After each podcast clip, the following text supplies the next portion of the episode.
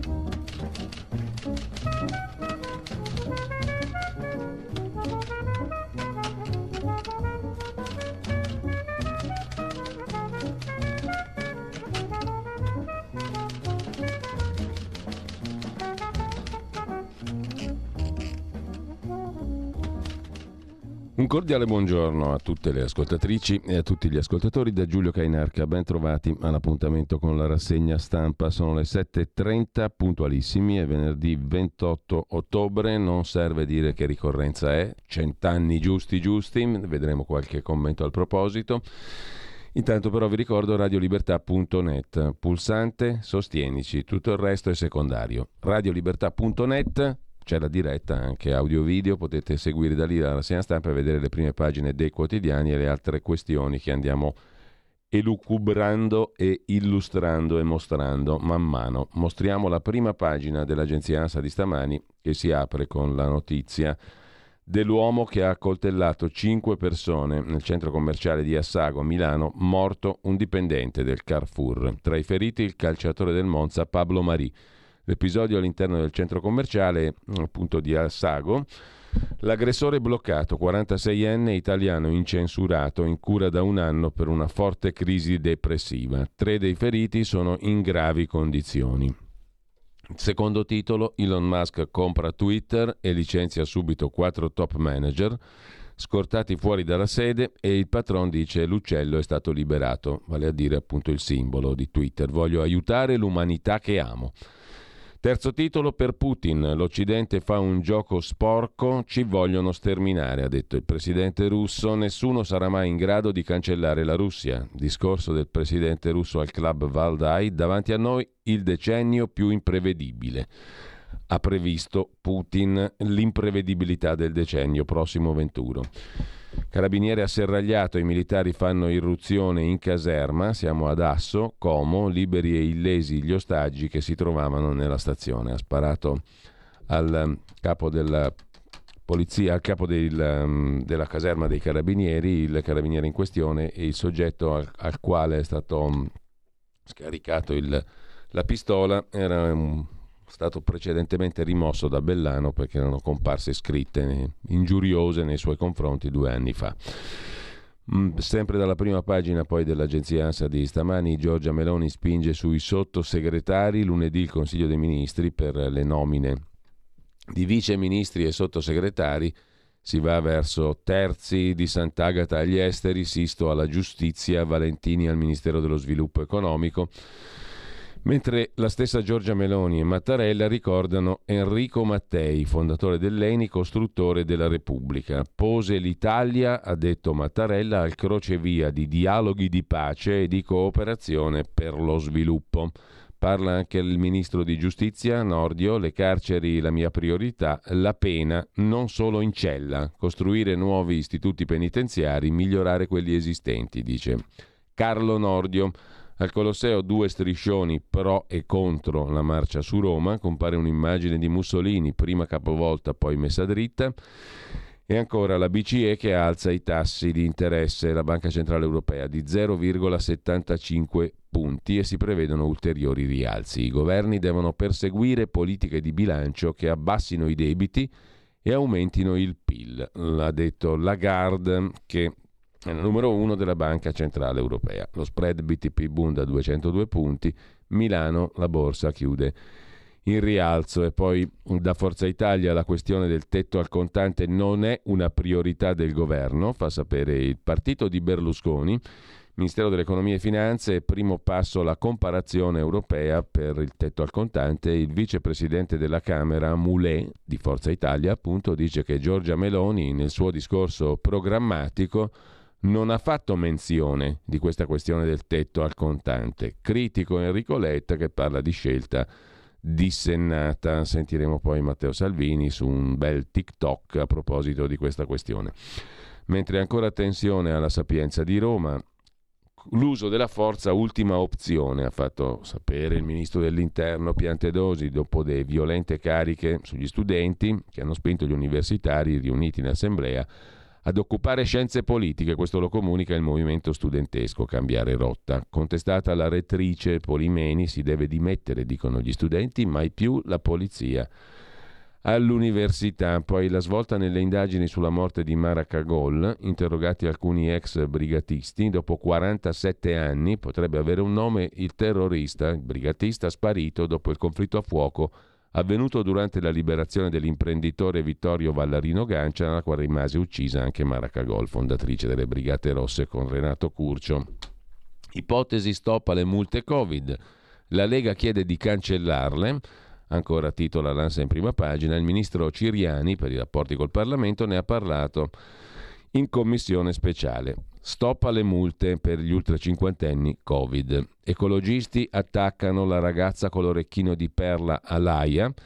Si sono incollati in due al dipinto di Vermeer, grandissima protesta, naturalmente straordinaria, intelligentissima protesta degli ecologisti. Mentre sul Viminale ancora si sofferma l'agenzia ANSA le parole del ministro Piantedosi, che sposa la linea Salvini sulle ONG, sulle navi delle ONG, non attraccano.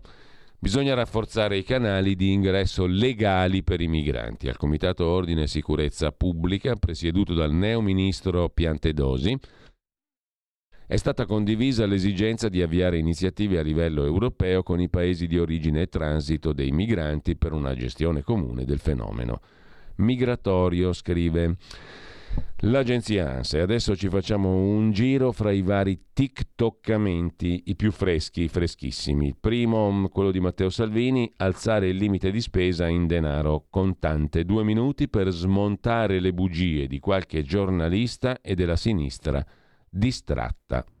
Quarto giorno operativo al Ministero e un'altra nota di servizio per i giornalisti di sinistra che continuano ad essere un po' distratti e disattenti. Per applicare il programma elettorale del centrodestra con cui abbiamo vinto le elezioni, passiamo dalle parole ai fatti, e alzare il tetto di spesa in denaro contante era nel programma e sarà realtà nella prossima manovra di bilancio. Non c'entra nulla il pagamento in contanti con l'evasione fiscale o il riciclaggio, tanto che, amici di sinistra un po' distratti, ci sono nell'attuale Unione Europea Austria, Cipro, Estonia, Finlandia, Germania, la virtuosa Germania, Ungheria, la pericolosa Ungheria, Islanda, Irlanda, Lussemburgo, Olanda, Polonia e il Regno Unito da fuori, che non hanno nessun limite di spesa in denaro contante. Anzi, il paese europeo che ha un tasso di evasione superiore a tutti gli altri è la Grecia, che ha la spesa in contanti più bassa di tutto il continente. Quindi, in un momento di difficoltà economica per cittadini, imprenditori, artigiani e commercianti, obbligare all'utilizzo della carta di credito tutti quanti significa arricchire le banche, significa perdere clienti e perdere business. L'evasione fiscale va perseguita, soprattutto la grande evasione fiscale miliardaria, ma non si abbassa perseguendo o perseguitando i piccoli risparmiatori, gli acquirenti che vogliono e possono fare la spesa pagando in denaro contante. C'era nel programma del centrodestra, in tanti paesi europei non c'è nessun limite di spesa, passeremo dalle parole ai fatti. Note di cronaca di quello che ho trovato sulla scrivania su cui stiamo lavorando. 117 opere pubbliche commissariate in giro per tutta Italia, da nord a sud, che stiamo lavorando per accelerare e sbloccare. A tal proposito, il codice degli appalti, il nuovo codice degli appalti, che semplifica, modernizza e accelera tutto quello che è il modo di lavorare in Italia. Quindi Mi metto nei panni dei giornalisti di sinistra che ancora non hanno assorbito il fatto che in democrazia chi vince governa e chi perde fa opposizione. Questi sono i fatti, vi aspetto in ufficio. Così Matteo Salvini, tic toc anche per Matteo Renzi. Che cosa c'entra adesso? Aspetta un attimo, chiedo alla regia il supporto indispensabile. No, questo qui sì, c'è anche lui, però dopo, calma, bisogna andare con ordine. Ma insomma, allora, un attimo solo, perché ci siamo persi qualcosa. Vi chiedo un attimo di pausa, di calma. Avevo preparato tutto, ma evidentemente non l'ho preparato così bene, il tiktokamento di oggi. Un attimo soltanto, ci arriviamo con comodo, è il bello della diretta, si sta tranquilli, non c'è fretta, non c'è trucco, non c'è inganno. Su questa questione del contante c'era un intervento di Conte, di Giuseppe Conte, che avevo selezionato prima ma lo sono perso. Metti un po' di musica, ma che cerchiamo bene, perché è inutile tirarla per le lunghe. Tra poco.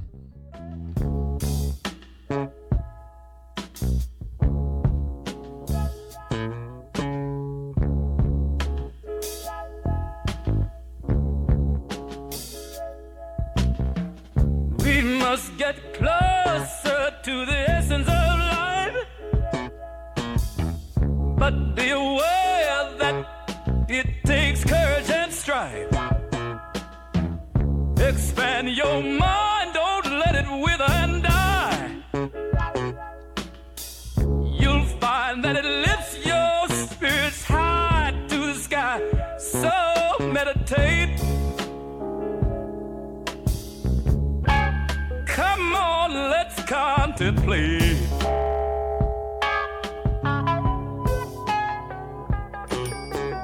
Talk to the heavenly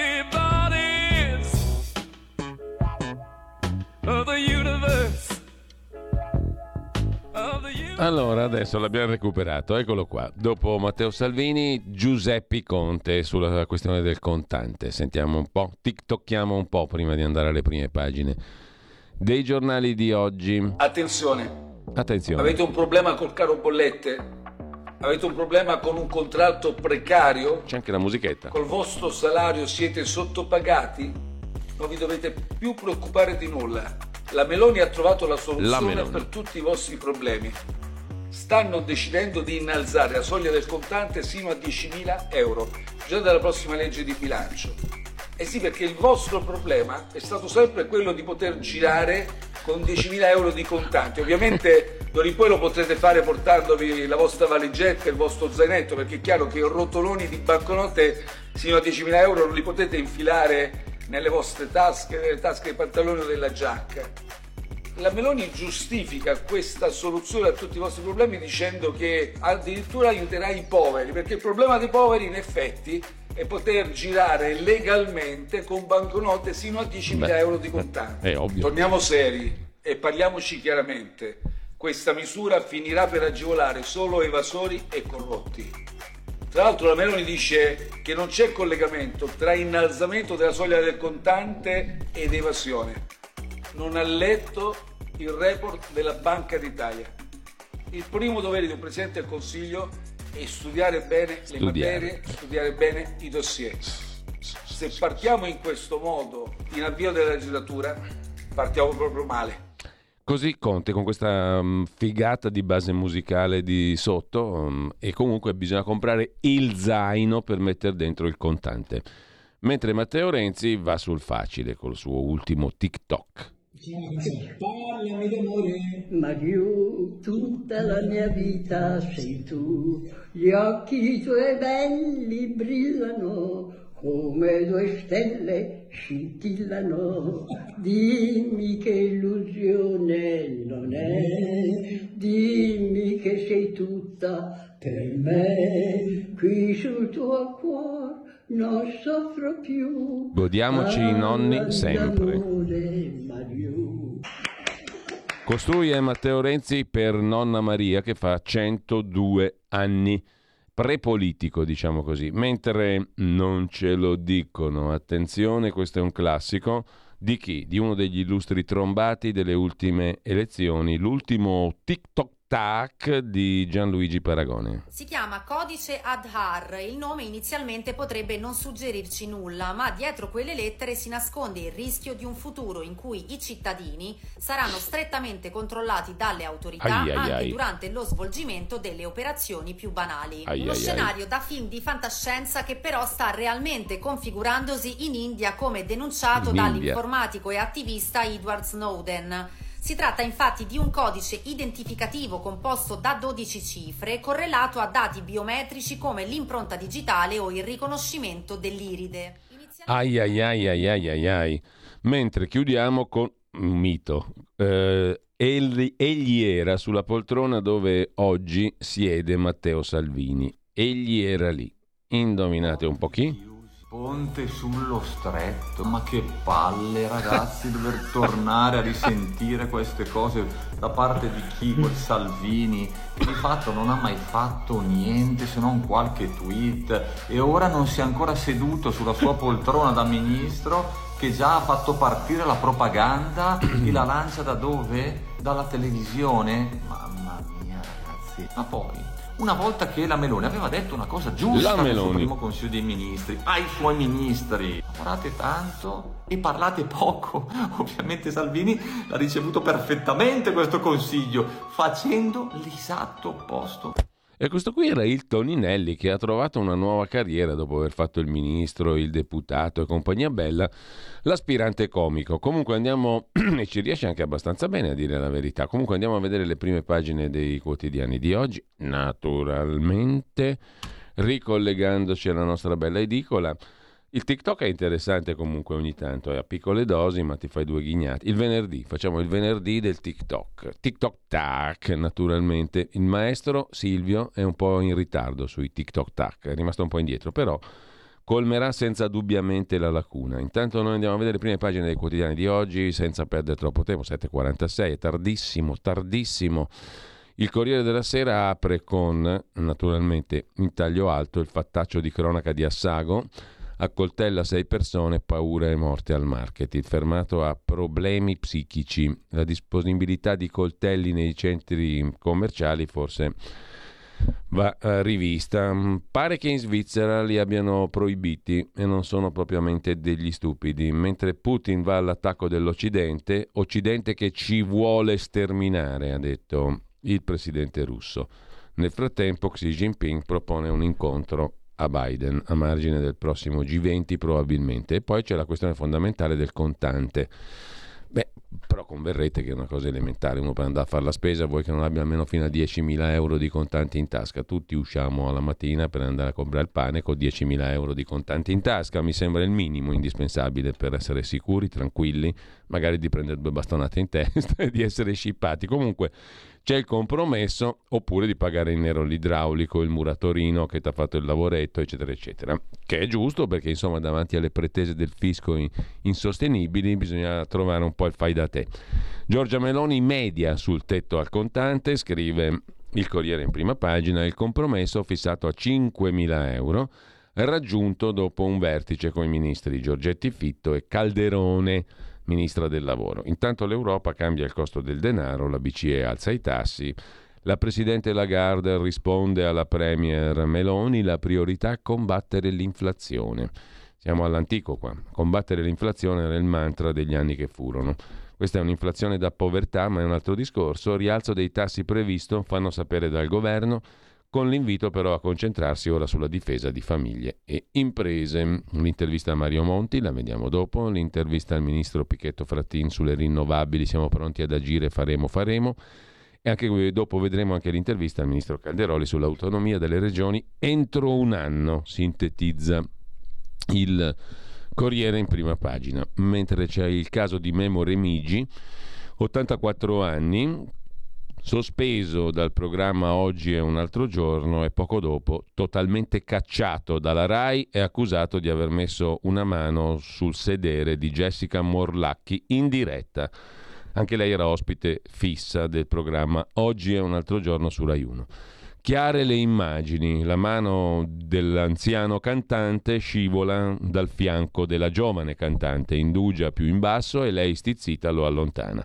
Gesto involontario, si è difeso Remigi, ma la conduttrice del programma Bortone, oggi un altro giorno, dice è intollerabile. Cacciato l'84enne Memo Remigi. Chiudiamo dalla prima pagina del Corriere della Sera con il fatto di Asso, si barrica in caserma, il carabiniere ha ucciso il comandante che era già stato al centro di dicerie varie, spostato da Bellano, come dicevamo prima. L'ho ucciso, ha sparato al comandante gridando così, poi si è barricato in caserma, il dramma nel comasco ad Asso, giusto appunto. Con ciò lasciamo la prima pagina del Corriere della Sera, andiamo a vedere in rapida successione le altre prime pagine. Avvenire si occupa in apertura di Ucraina, colpo su colpo. Putin ha detto che l'Occidente ci vuole sterminare, come i nazisti, e gli Stati Uniti spostano nuove mini atomiche verso l'Europa. Interessante, gli Stati Uniti, rivela il sito Politico, hanno anticipato a dicembre lo spostamento di 150 testate atomiche tattiche in Europa, Italia compresa, che era già previsto per la primavera prossima. Intanto la dottrina Putin, sintetizzata ieri, l'Occidente vuole sterminarci come i nazisti, ma poi a sorpresa Putin afferma siamo aperti al dialogo su qualsiasi questione. Dopo aver incassato il sostegno della Cina, Putin fa sapere di voler andare al G20 di Bali, ma la Casa Bianca replica nessuna intenzione di incontrare Putin. Così la mette Avvenire in prima pagina, sottolineando più o meno esplicitamente fin dal sommario di prima pagina il fatto che sono gli Stati Uniti che non vogliono parlare. Infine, in definitiva, in sostanza. L'ONU denuncia un altro anno perso per il clima, fa caldo, si secca tutto, un anno perso l'ennesimo, gli obiettivi di riduzione delle emissioni degli stati nel mondo sono insufficienti per contrastare il riscaldamento globale. E poi la questione del contante, il tetto più basso e via dicendo. Lasciamo Avvenire, andiamo a vedere anche il Domani di Carlo De Benedetti, diretto da Stefano Feltri, che si occupa dettagliatamente in questi giorni di Crosetto, il neo ministro della difesa, con un altro articolo oggi, 200.000 euro che Crosetto ha preso dall'azienda che abbatte droni, a pagina 3 l'articolo di dettaglio di Emiliano Fittipaldi e Giovanni Tizian, Crosetto e i 200.000 euro dall'azienda che abbatte droni. Oltre agli introiti da Leonardo Finmeccanica, il ministro della difesa ha lavorato per anni con Elettronica della famiglia Benigni. La società ha progetti milionari col Ministero della Difesa e il segretario di AIAD, l'associazione presieduta appunto da Crosetto delle Industrie della Difesa, siede nel consiglio di amministrazione di una società di Crosetto Junior, il figlio. Elettronica SPA fornisce anche la tecnologia dei caccia Eurofighter. I conflitti di interesse dell'ex lobbista. Col commento del direttore, ovvero di Stefano Feltri, la replica di Crosetto dice molto sui rapporti tra politica e media dopo le prime puntate dell'inchiesta di Domani sui suoi conflitti di interesse. Il ministro della Difesa ha reagito a un articolo del quotidiano Domani, scrive il direttore Stefano Feltri, sui suoi rapporti di lavoro pregressi, sui suoi possibili conflitti di interessi, come ha reagito Crosetto con l'annuncio tramite Twitter di aver dato mandato ai suoi avvocati di agire contro il nostro giornale, perché ha detto Crosetto sono certo che le condanne in sede civile e penale siano l'unico metodo che direttori, editori e giornalisti possono intendere di fronte alla diffamazione. Ha aggiunto il mio ora è un obbligo istituzionale, quello di difendere il Ministero della Difesa. Questo tweet, commenta Stefano Feltri, dice molto del rapporto tra politica e informazione in Italia. Il cittadino Crosetto ha pieno diritto di querelare soggetti dai quali si sente diffamato, ma soltanto nei regimi totalitari chi viene denunciato è in automatico colpevole. Dunque, se mai ci sarà un procedimento penale o civile, sarà un giudice a decidere, non Crosetto. Va ricordato che Crosetto è un ministro, non un semplice cittadino, è un politico di esperienza, sa come funziona la comunicazione. Smentisce nulla dell'articolo di Domani. La ricostruzione di Fittipaldi e Tizian dei redditi pregressi di Crosetto è basata su documenti. Sappiamo che Crosetto è stato per anni stipendiato da Leonardo con centinaia di migliaia di euro. È un fatto. Riportarlo è di interesse pubblico, visto che è rilevante sapere come un lobbista della difesa, pagato da Leonardo più del presidente di Leonardo, sia ora al vertice del ministero di maggiore importanza per Leonardo. In tutto il mondo, società molto influenzate dalla regolazione o da commesse pubbliche mettono sotto contratto ex politici che hanno relazioni e conoscenze utili al business. Di solito però questi consulenti o lobbisti non diventano ministeri. L'aspetto problematico sta sul fronte del governo Meloni, che ha scelto proprio Crosetto e proprio per quel ministero, scrive il direttore di Domani, Stefano Feltri. Crosetto, peraltro, non può neanche contestare un accanimento ad personam, perché Domani ha svolto approfondimenti analoghi su personaggi di altre aree e di esperienze diverse, da Matteo Renzi a Roberto Cingolani. Infatti Crosetto smentisce nulla, ma scrive di aver coinvolto gli avvocati. Perché? Perché così gli altri media vengono scoraggiati dal riprendere le notizie dell'articolo di Domani. Metti caso che ci sia un rischio legale, perché accollarselo? È un comportamento diffuso tra i politici, scrive il direttore di Domani. Nel frattempo anche il signor von der Leyen, a proposito di conflitti di interessi, il marito della baronessa presidente della Commissione dell'Unione Europea, il signor von der Leyen, si dimette dal centro finanziato con il PNRR. Il marito della Presidente della Commissione europea lascia il comitato di vigilanza di un centro di ricerca che ha il fulcro a Padova. Nel progetto è coinvolta Orgenesis, per la quale lavora il marito di von der Leyen. Ho appreso con lettera che Heiko von der Leyen rinuncia alla nomina, dice Rosario Rizzuto, ex rettore dell'Università di Padova, presidente di uno dei progetti più promettenti tra quelli finanziati col PNRR. Il Centro Nazionale di Ricerca, Sviluppo, Terapia Genica e Farmaci con tecnologia RNA. Farà da traino ai farmaci di nuova generazione. Tra i privati coinvolti Pfizer, BioNTech, AstraZeneca, Sanofi. C'è anche Orgenesis, per la quale lavora il marito della Presidente della Commissione europea. È nel team di gestione di Orgenesis. Direttore medico, ha attirato le attenzioni della stampa. Il suo nome figurava nel comitato di sorveglianza del progetto finanziato col PNRR. PNRR, i fondi europei dati dalla commissione della moglie, sostanzialmente, cioè della baronessa. Ha quindi espunto il suo nome da quella lista senza dare motivazioni. Il signor von der Leyen si dimette. Intanto lasciamo la prima pagina di Domani con un'altra storiella a proposito del Ministero della Difesa. Doveva andare al posto di Crosetto un prescelto da Berlusconi, Matteo Perego di Cremnago. Mattarella avrebbe detto no. Mattarella è pur sempre il capo del settore difesa, perché è lui che presiede il Consiglio Supremo di Difesa, il Presidente della Repubblica. Il pupillo di Berlusconi, che ha inguaiato Giorgia Meloni sulla difesa. Bocciato Urso per vicende legate all'Iran, Meloni avrebbe chiesto un nome a Forza Italia. Il prescelto Matteo Perego di Cremnago non sarebbe piaciuto a Mattarella, e così si è arrivati a Crosetto, scrive Domani in primo piano. Domani che lasciamo per andare a dare un'occhiata adesso anche al Fatto Quotidiano di Marco Travaglio. Conte sorpassa Letta e Meloni si mangia Forza Italia. Il fotomontaggio è tipo quello del film Il Sorpasso, quando Vittorio Gassman sorpassa e fa le corna, alza le corna. E Conte è ritratto così. Sondaggio Ghisleri, i 5 Stelle sono diventati il secondo partito e il PD crolla al 17. Abbiamo appena votato, i sondaggi lasciano il tempo che trovano. Mentre in taglio alto Putin-Biden è sfida atomica, lo zar Putin esclude l'uso della bomba ma accusa l'Occidente e la NATO di voler sterminare i russi come i nazisti. Nel frattempo il presidente cinese Xi Jinping scrive alla Casa Bianca: dobbiamo dialogare. La premier italiana conferma l'atlantismo. Dopo i contanti, assalto al POS, stop all'obbligo e più evasione per tutti, e poi PNRR, la guerra per spartirsi i 50 miliardi a Palazzo Chigi. Di che si tratta?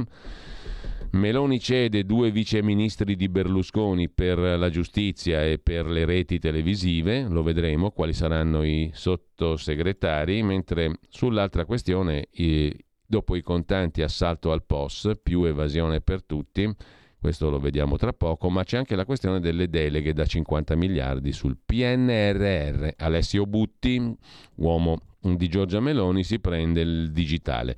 Il governo Meloni nasce con un ministero in meno, ma i suoi soldi fanno gola. La transizione digitale dell'ex ministro Colao è stata smontata. Le deleghe finiranno a un sottosegretario di Palazzo Chigi. È partita la guerra per i diversi capitoli o dossier, dalla salute digitale allo spazio, passando per le telecomunicazioni, che finora hanno fatto capo a Vittorio Colao. Diluita tra i vari settori, la transizione digitale vale 45 miliardi del PNRR. Butti, Alessio Butti, Comasco, prende il digitale. Sulla questione dei POS, via l'obbligo, la misura è nel programma di Fratelli d'Italia, dopo i contanti. C'è una certezza nella battaglia tra governo e centrosinistra sul limite all'uso del contante. Sarà inserito in manovra con un tetto fra i 3 e i 5.000 euro. E poi ci sono altre novità in arrivo. La novità è che nel programma di Fratelli d'Italia, anzi in particolare, si prevede l'eliminazione dell'obbligo per le piccole attività di accettare i pagamenti elettronici, vale a dire i POS, la macchinetta in cui strisciare le carte, scrive Il Fatto in prima pagina. Dalla prima pagina del Fatto Quotidiano, il pezzo di Marco Travaglio, balle in maschera. Pensiamo anche noi come i nuovi innamorati di Giorgia, scrive il direttore del Fatto, che la giovanotta è studente che studia, come dicevano i fratelli Capone, no Caponi, fratelli Capone, scrive Caponi, un Travaglio, ma fratelli Capone, ve la ricordate la scena della scrittura della lettera tra Totò e Peppino, la famosa lettera. Pensiamo anche noi come i nuovi innamorati di Giorgia, ma soprattutto come i fratelli Caponi, che la giovanotta è studente che studia, si deve prendere una laurea e deve tenere la testa al solito posto, cioè sul collo. Ma dopo la sua replica in Senato sul tetto ai contanti che penalizza i più poveri e sul discorso di Roberto Scarpinato, che guai se glielo tocchi a Travaglio, un magistrato, ci piacerebbe conoscerne gli insegnanti e i testi, perché forse il problema è tutto lì.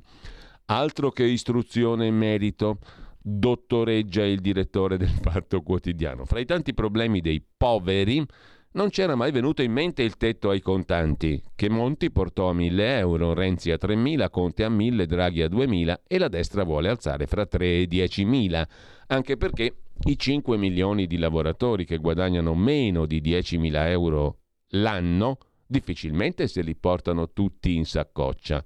E qui Travaglio sbaglia, perché credo sia un diritto, oltretutto, diciamo perdere, è un diritto del cittadino uscire anche con 100.000 euro di contante in tasca, perché no? Se sono suoi, perché non può uscirsene con 100.000 euro in tasca?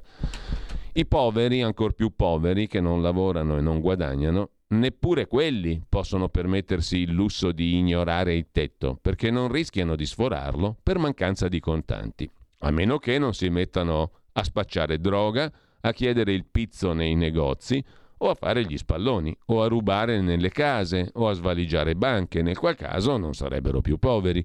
Quindi attendiamo con ansia che Meloni o i suoi docenti ci presentino un povero che gira con un rotolo di 3 o 10.000 euro in tasca, scrive Travaglio. Quanto a Scarpinato, l'ex procuratore di Palermo, ora senatore 5 Stelle, elenca una serie di fatti accertati in sentenze definitive, le stragi, Berlusconi, Dell'Utri, la mafia. Cosa c'entrerebbe però su questo Giorgia Meloni?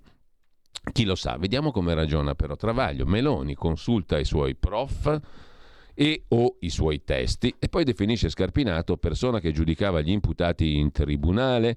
Il suo discorso emblematico dei teoremi con cui parte della magistratura ha costruito processi fallimentari, a cominciare dal depistaggio sulla strage di Via D'Amelio. Ne avesse azzeccata una. Punto primo, puntualizza il direttore del Fatto. Scarpinato è sempre stato pubblico ministero, mai giudice. 2. Il depistaggio su Via D'Amelio col falso pentito Scarantino fu costruito dalla polizia e avallato dalla procura di Caltanissetta retta da Giovanni Tinebra, poi premiato per il teorema dal governo Berlusconi II con la nomina a capo Dipartimento Amministrazione Penitenziaria, e fu smontato grazie al procuratore Scarpinato, che istruì il processo di revisione, tutt'altro che fallimentare, fece assolvere gli 11 imputati innocenti, condannare i colpevoli veri. In Senato le sue parole, vere, sono state accolte dal gelo. quelle di Meloni false dalla stand innovation delle destre. La stampa di destra ha lodato la premier e ha attaccato il senatore Scarpinato. Quella indipendente è rimasta neutrale. Unica eccezione Mattia Feltri sulla stampa. Prima ha precisato di aver perso il filo tra la ballista e il senatore, poi ha difeso la ballista. Benissimo, Scarpinato ha detto tutte cose giuste. E quindi cosa c'entra la Meloni in tutte quelle cose giuste? Le stragi, Gianadeglio Maletti, il fascismo, l'eversione nera, eccetera, eccetera. Quindi la mafia. Cosa c'entra la Meloni? La Meloni, naturalmente, con l'articolo determinativo. Dal Fatto passiamo al Foglio, che non ha niente di interessante, quindi andiamo direttamente al Giornale. Il Giornale in prima pagina mette l'allarme piazze violente. Carovita, proteste, le casse italiane sono vuote, il governo non farà scostamenti di bilancio, ma la crisi spaventa il Viminale perché c'è chi soffia sul fuoco del malcontento. La Banca Centrale Europea alza i tassi e ci condanna alla recessione. Poi c'è la storiella, ma la vedremo dopo, di Crisanti, Andrea Crisanti. Tutti lo ricordano durante la Covid, luminare di furbizia, si tiene lo stipendio più alto. Ma che senatore? Meglio la paga da medico perché prende di più e perché è più conveniente per lui sotto il profilo del trattamento pensionistico, ma poi la vediamo dopo. Oltretutto anche 30.000 euro di rimborsi vari, di indennità varie per lui, in aggiunta alla paga. Comunque lo vediamo dopo, il capitolo Crisanti, mentre sempre dalla prima pagina del Giornale sui viceministri intesa vicina, lunedì ci saranno viceministri e sottosegretari. Sul tetto al contante si tratta ancora, l'ipotesi è quota 3.000, scrive Felice Manti in prima pagina e poi a pagina 4. Tetto a 3.000 euro, in Italia abbiamo 200 miliardi di cash. La balla sul tetto che scotta, scrive il Giornale, mentre il governo trova la quadra su una soglia in linea con la media europea a 5.000 euro. La sinistra non si capacita che la maggioranza dia seguito a uno dei punti chiave del suo programma elettorale e dà i numeri sull'evasione. Chi gira con 10.000 euro cash è il mantra del PD, ma chi pensa che la tracciabilità dei pagamenti sia garanzia di trasparenza non ha idea di cosa sia l'economia oggi. Ormai si possono riciclare soldi anche attraverso le carte ricaricabili dal tabacchino. La criminalità organizzata investe in criptovalute, criptoasset, dark web. Liberare i contanti rimasti nei cassetti o sotto i materassi degli oltre 15 milioni di italiani senza conto corrente che il direttore dell'osservatorio Eurispes sulle politiche fiscali, Palumbo, stima in 200 miliardi di euro, potrebbe innescare una sorta di emersione di voluntary disclosure che rilancerà anche le entrate fiscali, scrive il Giornale. Insomma, c'è un sacco di gente che ha un pacco di contanti in casa, 200 miliardi di roba, li vogliamo rimettere in circolo? Così ragiona il Giornale, mentre il conflitto ucraino è interpretato da un ideologo vicino a Putin, così lo presenta il Giornale in prima pagina, l'intervista di Gian Michalessin a Konstantin Malofieyev. La Russia tornerà pura, siamo in guerra contro gay e liberali. La guerra non si combatte solo sui campi di battaglia, ma anche sul piano ideologico-culturale. Vogliamo far piazza pulita di tutte le perversioni arrivate dall'America. Vogliamo cancellare Disney, Netflix e tutte le aziende e gli artisti che fanno della sodomia la loro bandiera, dice Konstantin Malofieyev, portabandiera del partito della guerra che in Russia conta sempre più proseliti, scrive Gian Michalessin in prima pagina. Noi l'avevamo già visto al fianco di Savoini tanti anni fa, questo Malofieyev, avete visto le foto sui giornali. Sempre dalla prima pagina del Giornale, poi Meloni alla NATO, presto altre armi all'Ucraina. Putin all'attacco, Occidente nazista vuole sterminarci. Ma dal Giornale passiamo al Quotidiano Nazionale, Giorno Nazione, il resto del Carlino, due titoli come tutti i giorni principali. La furia mortale, la follia al supermercato di Assago, persone colpite da un 46enne a coltellate, ha preso un coltello dagli scaffali, era in cura per crisi depressiva, ucciso un dipendente. E la Banca Centrale Europea che rialza i tassi, stangata sui mutui. più 0,75% l'aumento del tasso di interesse base della Banca Centrale Europea per la lotta all'inflazione. Ha detto Lagarde i numeri della mazzata sulle famiglie. Banca d'Italia dice senza un tetto dei contanti cresce l'evasione.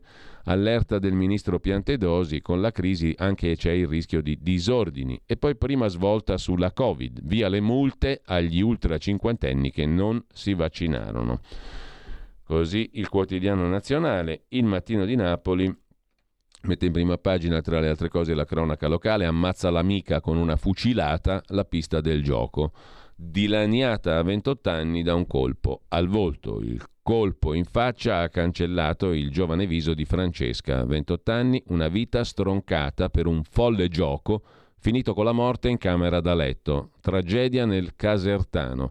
Vicol Ciprian, moldavo, residente a Riardo, ha esploso il colpo dal fucile calibro 12 puntando al volto dell'amica, forse durante una performance che simulava uno scherzo. Il giovane è stato arrestato.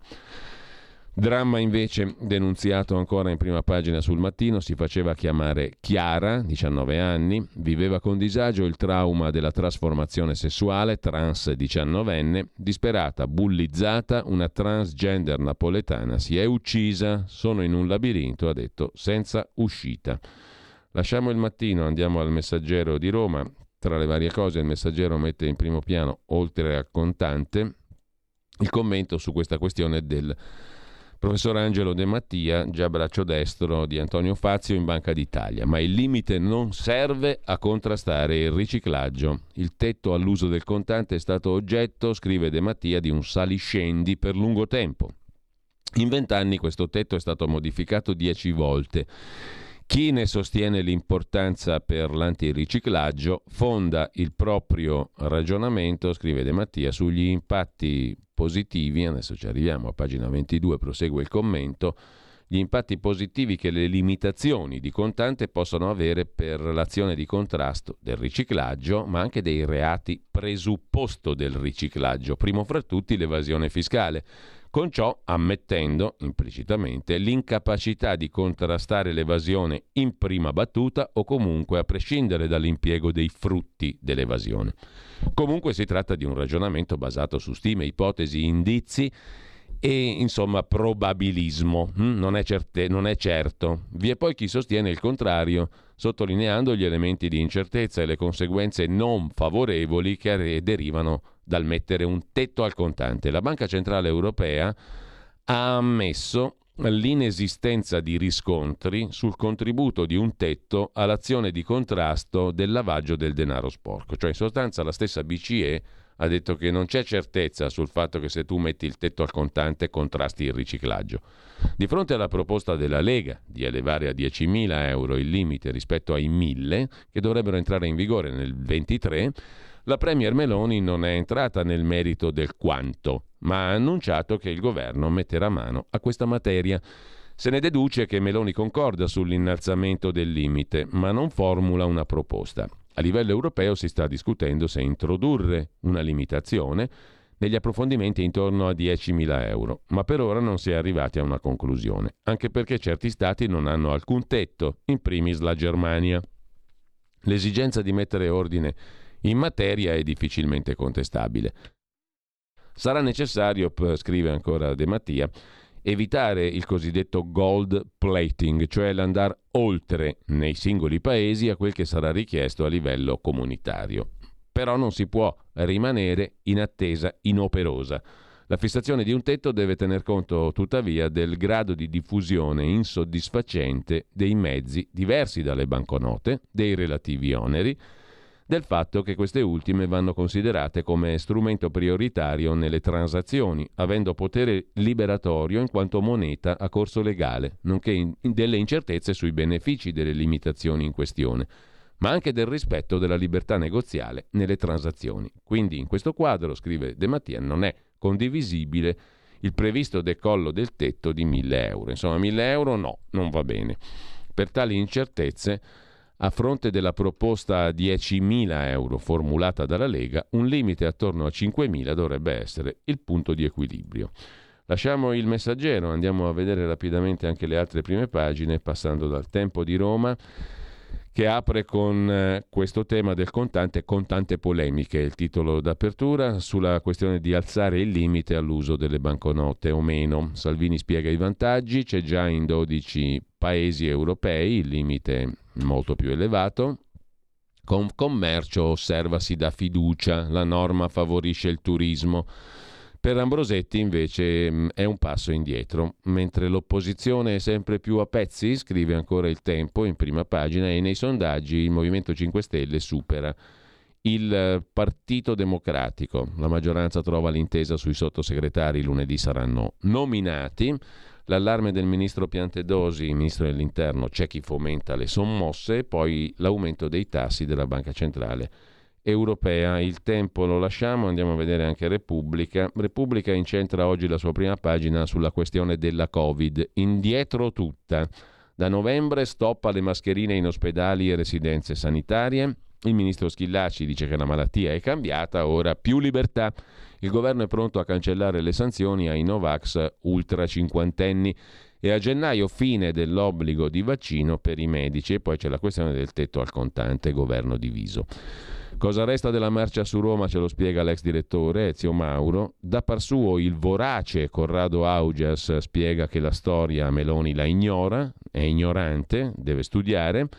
E poi i fiancheggiatori dell'evasione, i due illustri accademici della Bocconi, i professori Boeri e Perotti, contro la proposta di innalzare il tetto del contante. La Stampa di Torino, la vediamo subito, apre sullo stesso argomento, si parla solo di contanti, cioè quelli che ce l'hanno in tasca sono sempre di meno, però si parla di contanti, i più contanti aiutano lo spaccio, è il virgolettato, cioè l'opinione del presidente dell'autorità anticorruzione Busia, intervistato, poi lo vediamo, dal quotidiano torinese. Si fa un favore agli evasori e ai criminali, dice il presidente dell'autorità anticorruzione. E ancora in primo piano sulla Stampa la Premier che perde postura, questa orribile parola, sul cash, è il titolo del pezzo di Concita De Gregorio. Concita ha detto che questa qui era un fenomeno, la Meloni, era una fuoriclasse, però adesso sta perdendo postura con questa cosa del cash, del contante.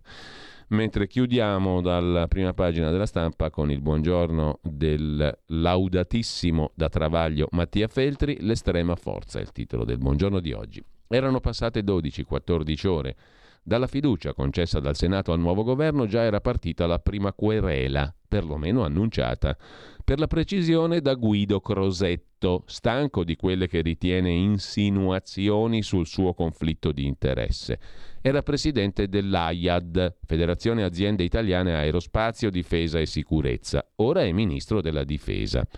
Le condanne in sede civile e penale, ha detto Crosetto, sono l'unico metodo che direttori, editori e giornalisti possano intendere di fronte alla diffamazione. Il mio ora è un obbligo istituzionale, quello di difendere il dicastero, cioè il ministero che lui guida, quello della difesa. La questione è complessa, scrive Mattia Feltri in prima pagina sulla Stampa, non posso affrontarla ed esaurirla qui, ma non è importante. Trovo invece deprimente, in generale, che i giornalisti partano con l'ambizione di sgominare i governi anziché valutarli. È pessimo che i governanti si affidino alla magistratura per far tacere i giornalisti. Abbiamo visto sporgere querela Silvio Berlusconi, D'Alema, Prodi, 100 altri, esercitando un diritto però svilente della loro carica. Chi governa in una posizione di estrema forza e si appoggia su un altro potere per aggiungere forza alla forza, non soltanto la forza di intimidire, ma quella di punire. Chi governa dovrebbe innalzare al limite massimo la sua tolleranza, sapere di essere più criticabile che mai, comprendere che i rapporti non sono più fra pari, guardare il mondo dalle altezze a cui è stato provvisoriamente elevato, perché la supremazia della politica è coscienza della forza, senza bisogno di tutele né tantomeno di arroganza, scrive Mattia Feltri in prima pagina sulla Stampa. Com'è che ci siamo persi il buongiorno di Gramellini? Ah, non c'è. Il caffè di Gramellini non c'è. Probabilmente avrà qualche problemuccio particolare Gramellini per rinunciare a fornirci il suo ottimo caffè quotidiano. La Stampa la lasciamo, andiamo finalmente. Si respira, dopo tante balle andiamo alla Pravda, alla verità di Maurizio Belpietro. Il problema con la Pfizer più che Novax è no tax e le banconote sono un falso bersaglio, scrive il direttore della Verità. Alzare il tetto del contante favorisce gli evasori? Sciocchezze. Le grandi frodi si fanno in altri modi, come Finanza e Fisco sospettano che abbia fatto il colosso Pfizer, accusato di avere nascosto 1,2 miliardi di utili. La lotta ai contanti non tocca i grandi evasori, scrive Belpietro. Il caso Pfizer, che segue numerose indagini sui colossi della moda, dell'e-commerce, mostra che la moneta elettronica non risolve il problema. Per sottrarre miliardi al fisco le multinazionali usano trucchi contabili, non valigette piene di soldi. E se consentiamo a loro di usare i trucchi, consentiamo anche al cittadino comune di pagare l'idraulico in nero o il muratorino in nero. Giusto o no? Insomma, è una questione di giustizia minima. Intanto, sempre dalla prima pagina della Verità, Crisanti cura la salute del suo portafogli, scrive Mario Giordano. Ricca aspettativa pagata e 9.000 euro dal Senato. Daniele Capezzone, ascoltatemi per darmi torto invece di farvi torto zittendomi. Ho atteso volutamente più di 2 giorni dai fatti della Sapienza prima di dire pubblicamente la mia, visto che, scrive Capezzone, i disordini dei collettivi di sinistra, oltre che essere animati da ostilità, scrive Capezzone, nei confronti dei ragazzi di Azione Universitaria, erano esplicitamente volti a impedirmi di prendere la parola in una conferenza libera. Sarebbe facile proporre qui una sorta di simulazione a parti invertite. Cosa sarebbe accaduto se un gruppo di giovani facinorosi di destra avesse provato a impedire una conferenza di un'organizzazione giovanile di sinistra o costretto a entrare e uscire scortato dalla polizia un commentatore di Repubblica? La risposta la sappiamo, si sarebbe parlato di squadrismo. E invece, poiché in questo caso lo squadrismo era rosso, si è preferito calciare la palla in tribuna, cercare diversivi.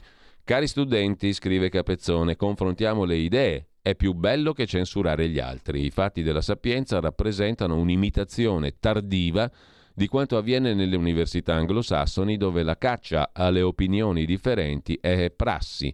Organizziamo invece giornate per la libertà di parola di tutti. Nessuna solidarietà mi è giunta da sinistra.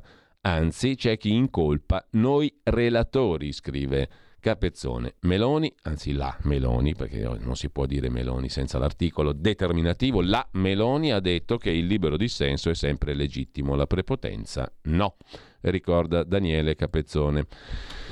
Lasciamo poi, andiamo a vedere anche gli altri titoli della prima pagina della Verità. Francesco Borgonovo, noi anti-Green Pass repressi con l'appoggio dei collettivi, studenti spaccati, siamo a pagina 9 e pagina 1 della Verità. I collettivi cacciarono noi, no Green Pass. Valerio Casali, iscritto alla Sapienza, studente di antropologia, attivo nel coordinamento degli studenti che si opposero al Green Pass, accusa: dove erano gli antifascisti quando venivamo discriminati? Con i cappò. E rilancia: giusto lottare, ma scegliamo bene le battaglie. A centropagina la Verità si occupa con Giacomo Amadori della faida nel Partito Democratico in Umbria. In particolare un'indagine è stata aperta per minacce all'ex presidente dell'Umbria, Catiuscia Marini. L'ex governatrice umbra è stata sentita come testimone in procura in merito alle sue dimissioni nel 2019. Il nuovo fascicolo di indagine è stato aperto dopo il nostro scoop, scrive Giacomo Amadori, sul pressing di Zingaretti e compagnia affinché Marini facesse un passo indietro in quanto indagata. Pagina 13 c'è il dettaglio della questione, minacce a Catiuscia Marini per le dimissioni. Aperta un'inchiesta, l'ipotesi al vaglio della Procura di Perugia, Cantone, dopo lo scoop della Verità. L'ex presidente umbra pressata dal PD per l'esplosione dello scandalo nella sanità umbra, la Sanitopoli. La storiaccia è raccontata in dettaglio da Giacomo Amadori, un'altra storiaccia tutta interna al Partito Democratico.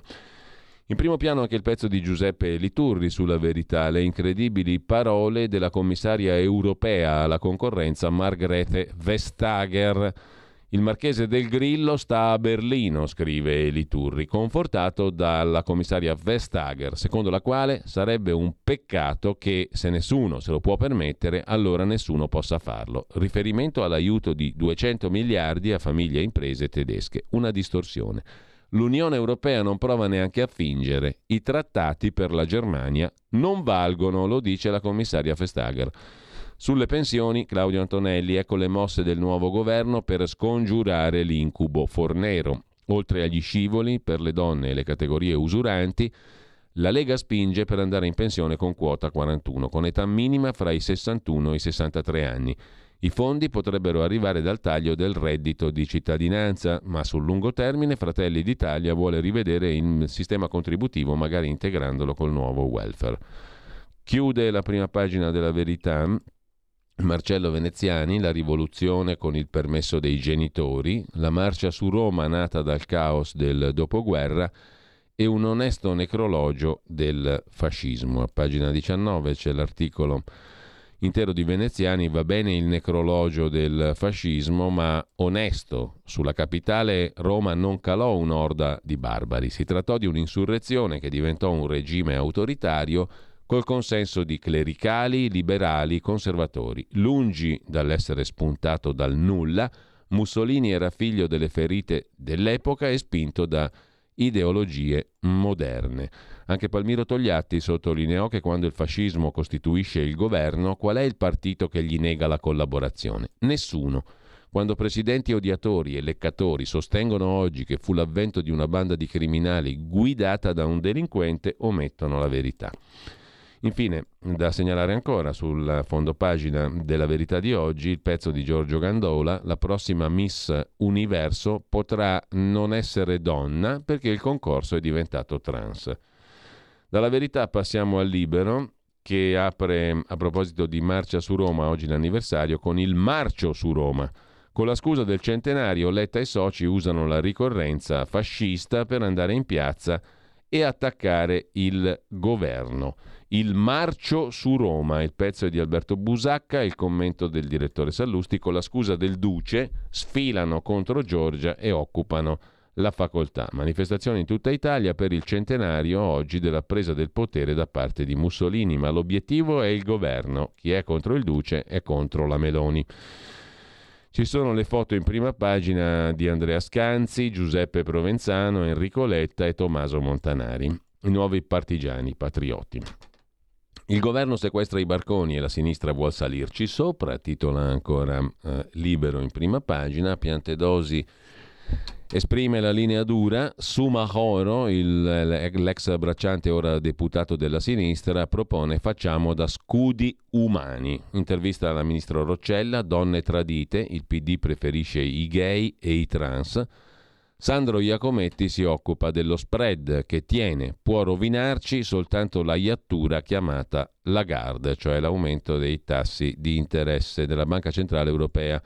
Pietro Senaldi, anziché insultare Zelensky, ci ringrazi di tutto, l'Ucraina ha criticato Berlusconi, ma anche il capogruppo della Lega al Senato, Romeo, come vedremo tra poco. Mentre Libero lo lasciamo e andiamo a vedere adesso anche la prima pagina del Riformista di Piero Sansonetti. 100 anni fa la marcia su Roma, esiste ancora un rischio fascismo? Sì, sentenzia il direttore. E poi rieccolo, si riaffaccia Gianfranco Fini, consigliere di Giorgia Meloni. In prima pagina sul Sole 24 Ore, Meta che crolla in borsa, bruciati 600 miliardi per il flop del metaverso di Mark Zuckerberg.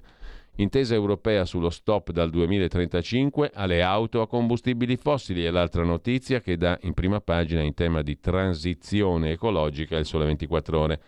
Trovato l'accordo fra Eurocamera, Consiglio dell'Unione Europea e Commissione Europea sul taglio alle emissioni inquinanti per auto e van. A partire dal 2035 non potranno essere messe sul mercato auto di nuova produzione a combustione interna, cioè niente benzina, niente diesel, niente metano. L'intesa di fatto è quella finale. Il testo, che fa parte del pacchetto Fit for 55 e deve passare dalla plenaria dell'Eurocamera prima di entrare in vigore, prevede tappe intermedie. Entro il 2030 i costruttori dovranno ridurre appunto del 55, cioè del 55%, le emissioni delle nuove auto immesse sul mercato e del 50% quelle dei nuovi veicoli commerciali. Prevista una clausola di revisione che potrebbe scattare nel 2026, mentre i piccoli produttori, grazie all'emendamento particolarmente caro all'Italia, dovrebbero vedere la conferma della deroga accordata già in estate dalla plenaria. Fino al 2035 potranno continuare a produrre auto tradizionali, però poi dopo c'è il gradone subito, dal 2035 zero, non si può più. Così sul Sole 24 Ore di oggi. Verità e Affari apre con il nuovo reddito di cittadinanza. Il presidente del Consiglio Meloni, la ministra del Lavoro Calderone stanno mettendo a punto una bozza per riformare il reddito di cittadinanza, scrive Franco Becchiz.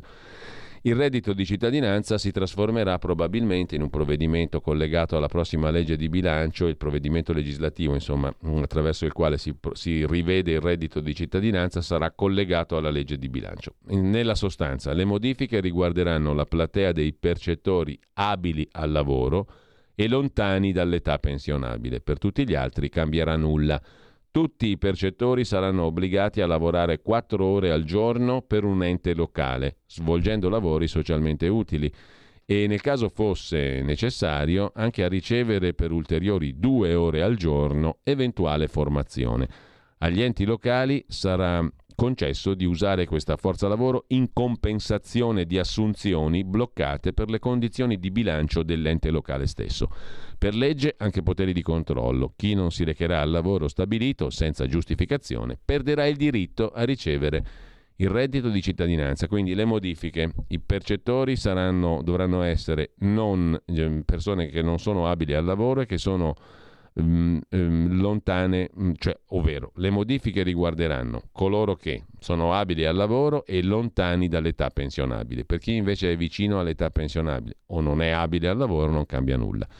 Coloro che percepiranno il reddito dovranno fare 4 ore di lavoro al giorno per un ente locale, lavori socialmente utili. Questo in sintesi l'anticipo del nuovo reddito di cittadinanza. Sul prezzo del gas, la Verità e Affari sente Davide Tabarelli, presidente di Nomisma Energia. Il calo durerà, ma l'Europa c'entra poco. Penso che il calo dei prezzi del gas durerà, i livelli dei mesi scorsi erano folli, dice il presidente di Nomisma Energia. Ci avviciniamo alla pausa con Italia Oggi, che apre con il limite al contante, si tratta, e con la rubrica Diritto e Rovescio, che si occupa del fatto che per la prima volta, dopo che l'Economist ha fatto una copertina un po' offensiva nei confronti dell'Italia, l'ambasciatore Lambertini, ambasciatore italiano a Londra, ha protestato. Quando c'era Berlusconi non protestava nessuno. Nota: contro le offese all'Italia quando c'era Berlusconi non protestava nessuno.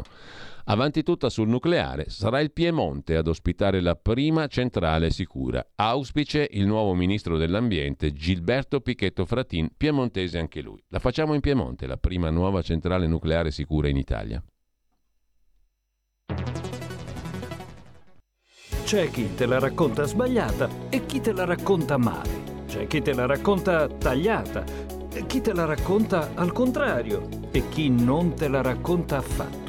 QDS te la racconta giusta. Ogni giorno la tua terra, il suo presente, le sue attese, la sua volontà di rinascita. Leggi, abbonati, scegli Il Quotidiano di Sicilia. L'informazione giusta per crescere insieme.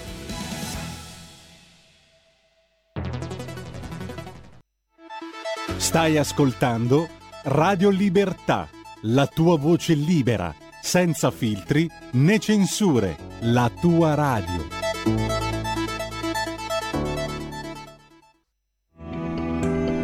Il Meteo.it presenta le previsioni del giorno.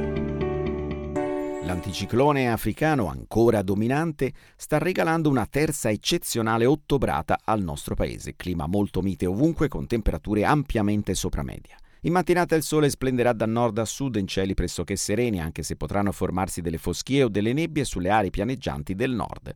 Nel pomeriggio condizioni quasi invariate, con presenza di poche nubi irregolari sulle regioni settentrionali, con cieli limpidi quasi ovunque. Per ora è tutto da ilmeteo.it, dove il fa la differenza, anche nella nostra app. Una buona giornata da Lorenzo Tedici. Avete ascoltato le previsioni del giorno.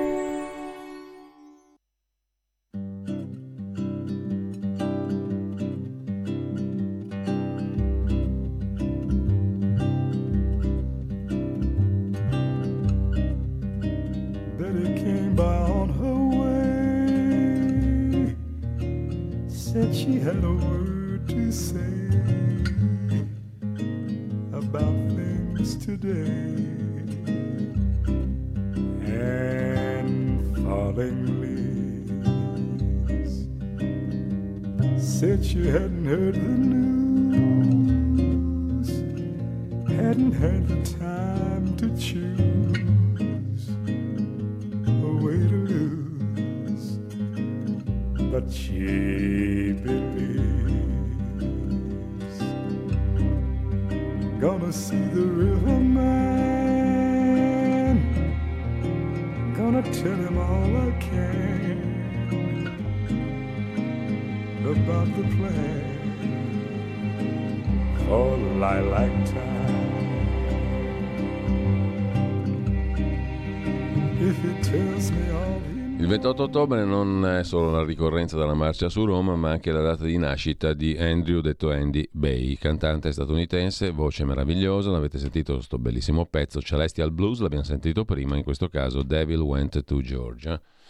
Riverman, me stavo a sbagliare, Riverman, Devil Went to Georgia, lo sentiamo eventualmente dopo, ma non ha a che fare con Andy Bay.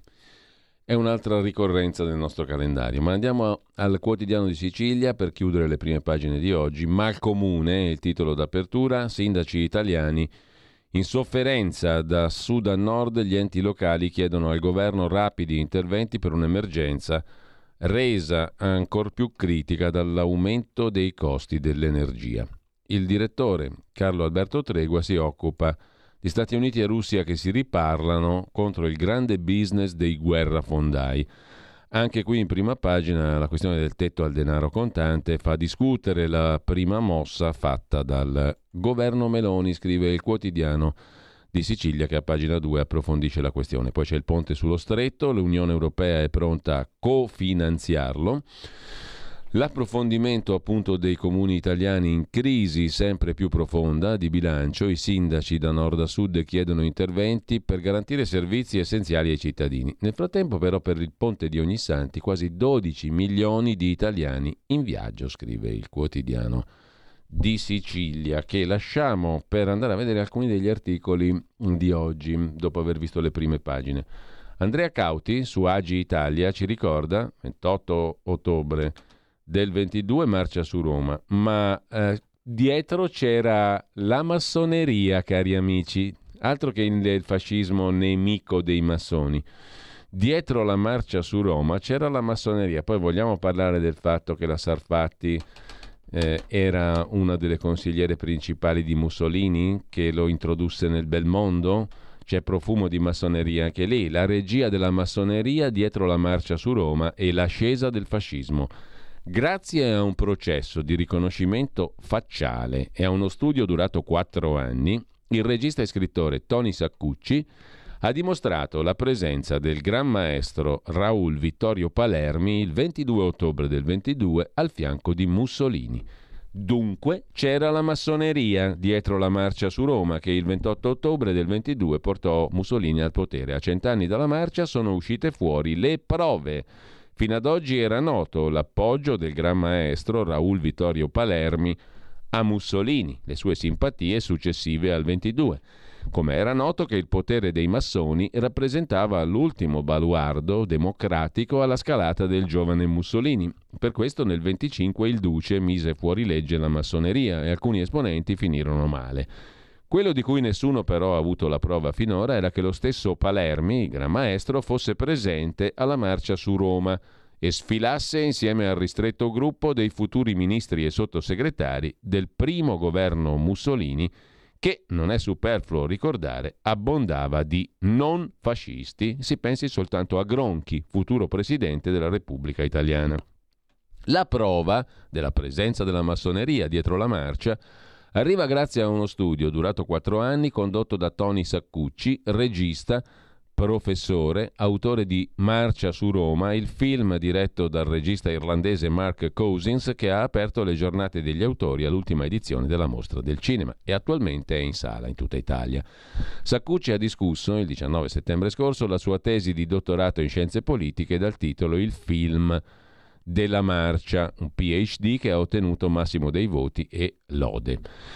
La mattina del 28 ottobre del 22, Raul Palermi, insieme a Ernesto Civelli, era dalle 7.30 del mattino e fu lui a convincerlo a non firmare l'ordinanza di stato d'assedio che avrebbe, era insieme al re alle 7.30, al re d'Italia naturalmente, e fu lui a convincerlo a non firmare l'ordinanza di stato d'assedio che avrebbe impedito la marcia su Roma. Questo è un episodio noto.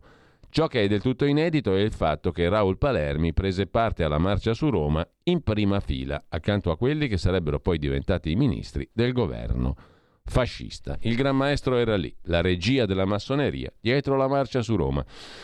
Sulla questione della marcia su Roma si sofferma anche su Italia Oggi con tutt'altra ottica Domenico Cacopardo, pagina 12, il re Travicello che evitò la difesa, 100 anni fa, oggi Mussolini prese il potere con la pasticciata ma riuscita marcia su Roma.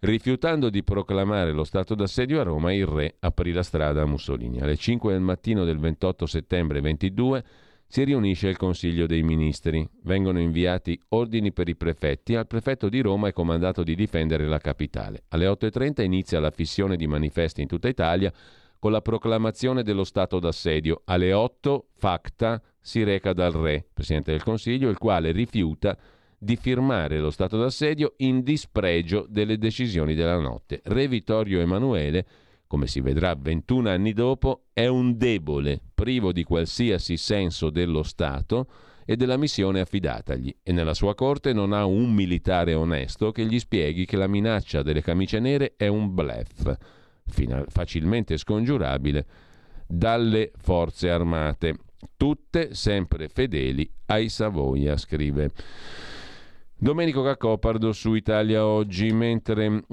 sulla lasciata la marcia su Roma, l'anniversario odierno, diamo un'occhiata al futuro. Autonomia entro un anno delle regioni, si attiveranno tutte le regioni, ricuciremo nord e sud. A parlare in questi termini il ministro Calderoli, intervistato da Marco Cremonesi sul Corriere della Sera.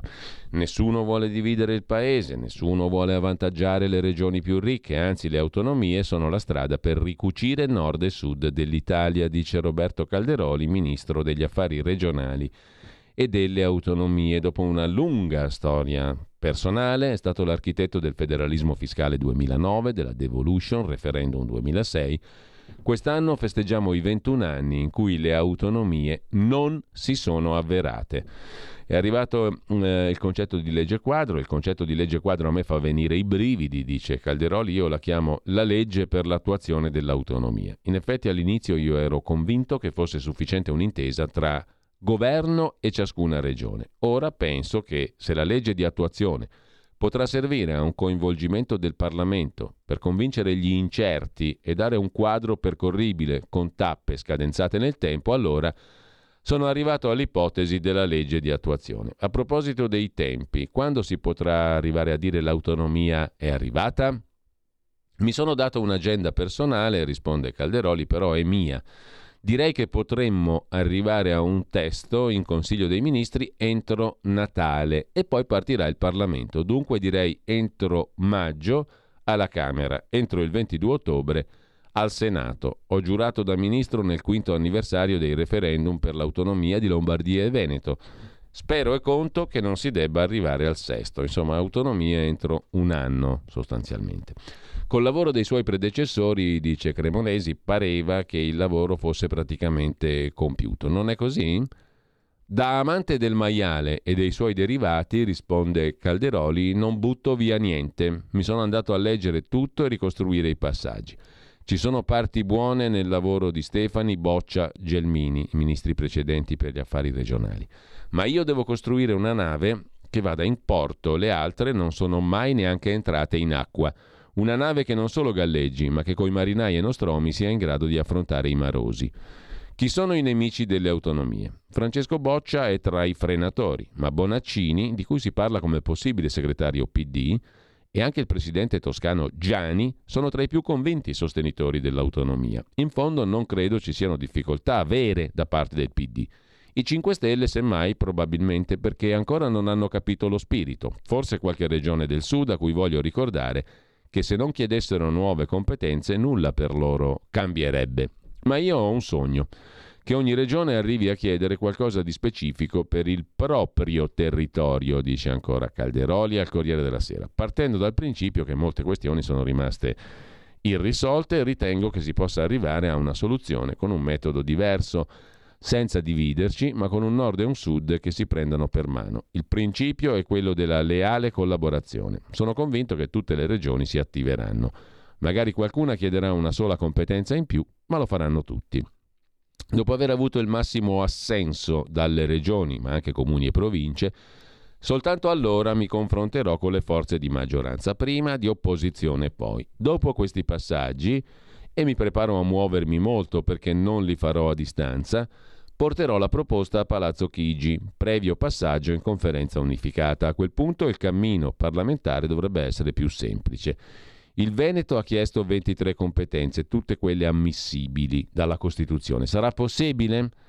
Se la Costituzione non si cambia, tutte sono possibili, conclude Calderoli, ma il mio suggerimento è il work in progress. Acquisisco alcune competenze, verifico il funzionamento, capisco agli aggiustamenti anche finanziari. La vedo più in questi termini. Non dimentichiamo che le regioni avranno bisogno di un grande lavoro di riordino di tutta la loro organizzazione, dice ancora Calderoli. A proposito di Lega, fibrillazioni, scrive il Corriere, nella Lega. Il tesoriere Giulio Centemero ha diffidato il Comitato Nord, a cui aderisce Umberto Bossi, dal cessare la promozione tra i propri iscritti e l'uso dei simboli del partito. Segnalata al garante della privacy anche la violazione possibile da parte del Comitato di dati personali degli iscritti, perché sono giunti anche SMS di questo tipo agli iscritti. Ma la questione è tutta politica. Lo stesso Salvini aveva detto pochi giorni fa, scrive il Corriere, che dove c'è la firma di Bossi, sotto c'è la mia. Sul quotidiano Il Foglio c'è un'intera paginata dedicata invece a Fedriga, la Lega vincente, titola Il Foglio, pagina 5 dell'inserto. Il consenso, la buona politica che riconosce gli errori, l'Europa senza pregiudizi, l'Unione che ha fatto la forza contro il Covid, l'autonomia differenziata, il presidente della regione Friuli ha partecipato alla festa de Il Foglio sabato scorso. Il presidente della regione Friuli è stato intervistato da Matteo Mazzuzzi. Fedriga, la Lega vincente, intitola oggi Il Foglio. Questioni prioritarie per il governo, caro energia, inflazione, drammatica carenza di personale. Una lista Fedriga al voto del 2023 anche per i cittadini che non si riconoscono nei partiti tradizionali di centrodestra. La presenza nel governo Draghi non era nel DNA della Lega, ma a volte, dice Fedriga, bisogna saper rinunciare al consenso. Più che legittimo appoggiare le scelte positive dell'Europa, ma anche cercare di cambiare le scelte che riteniamo negative. Insomma, Fedriga, la Lega vincente, titola Il Foglio. La questione di Crisanti e del suo stipendio, il microbiologo e neo senatore del PD aveva annunciato che per motivi di contributi pensionistici intendeva rinunciare al suo stipendio da neo senatore per mantenere invece la retribuzione che percepisce dall'Università di Padova. Ma ieri l'azienda ospedaliera universitaria veneta gli ha detto picche.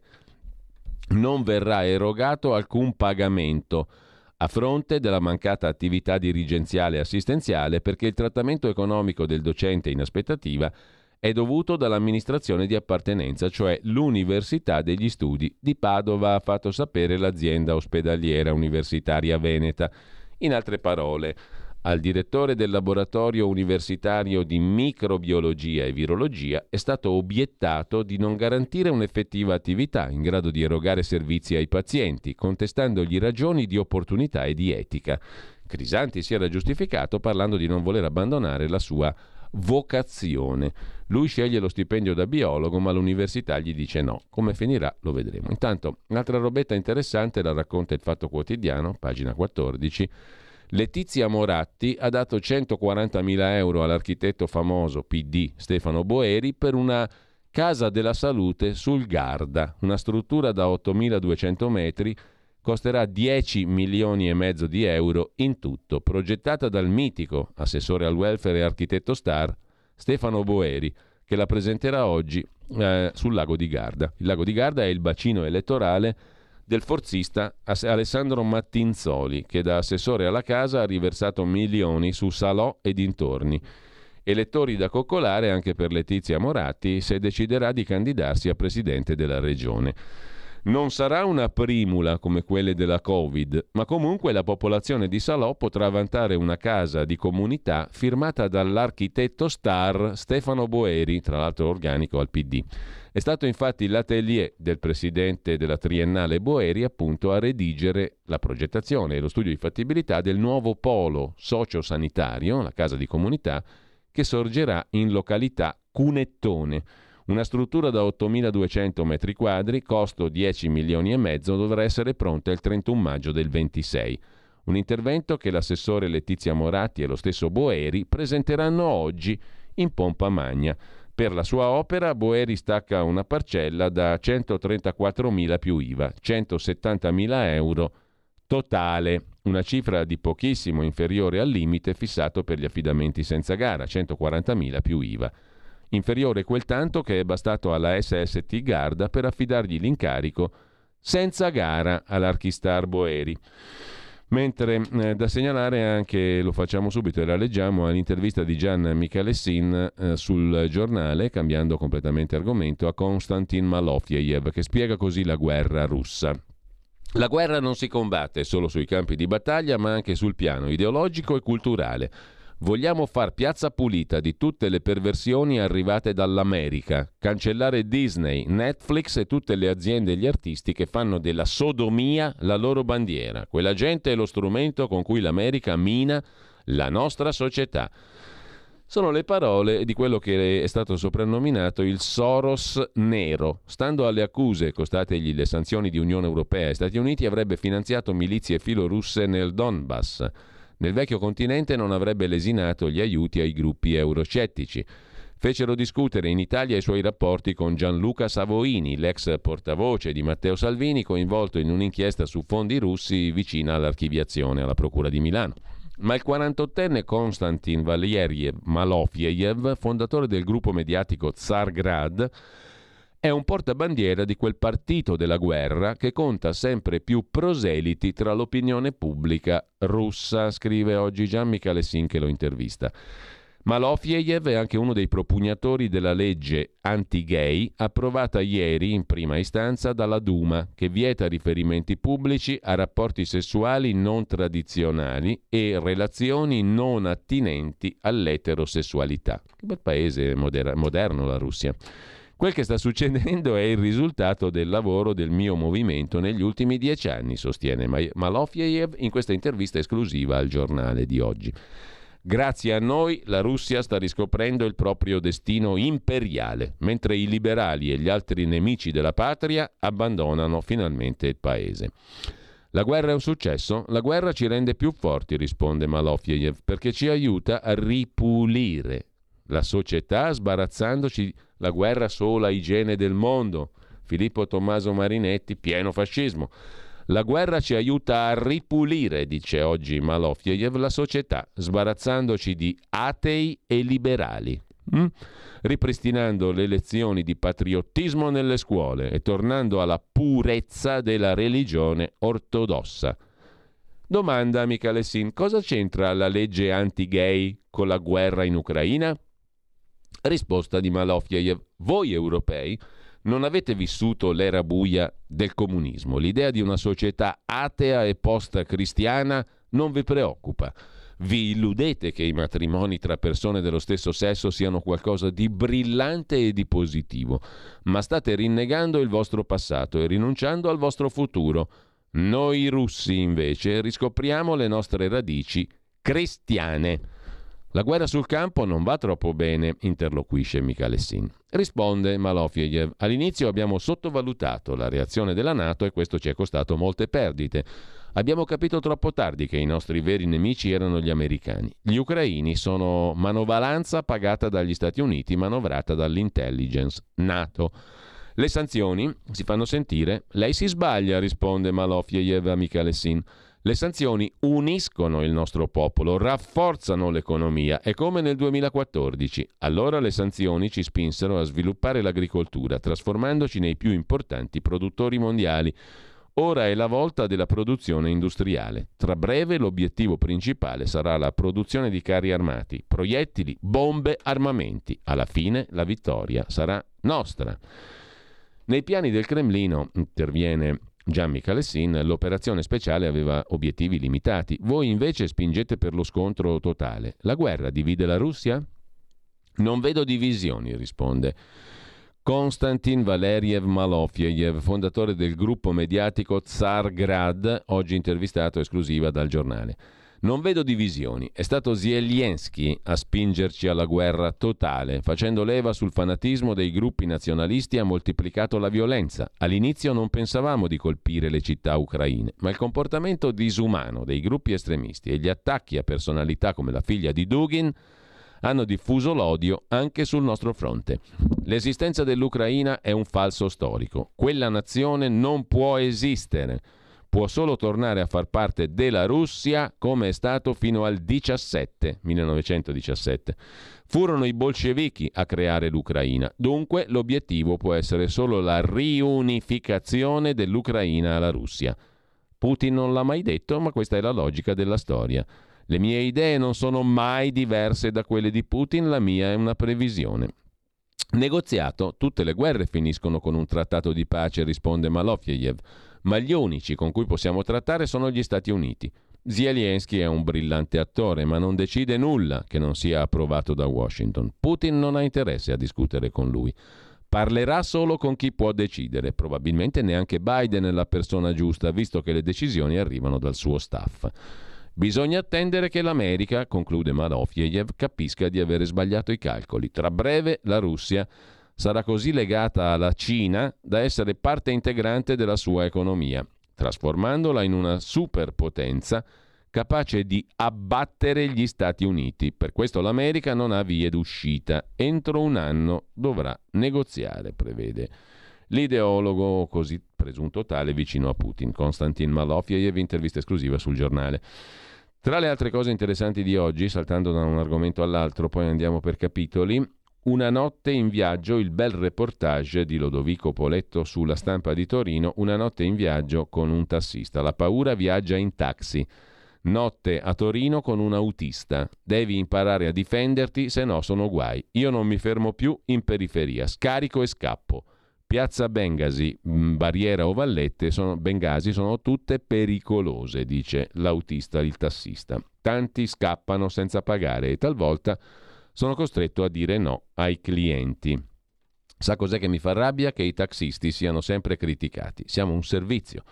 Ho portato a casa di un signore che aveva avuto un incidente tutte le sue cose, valigie e bauli. Mi aveva detto lasci tutto a mia madre, era una donna piccina, non potevo farle trascinare tutto, l'ho fatto io, un'ora di lavoro, gratis, ma siamo sempre nel mirino, dice Mauro.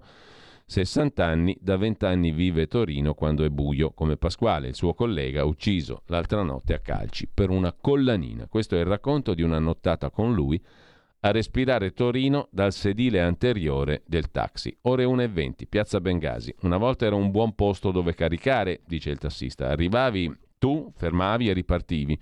Adesso stai delle ore senza fare una corsa. Di notte il più delle volte arriva solo gente fatta e strafatta che non ha neanche i soldi per pagarsi la corsa perché ha speso tutto in palline di cocaina o che prova a rapinarti.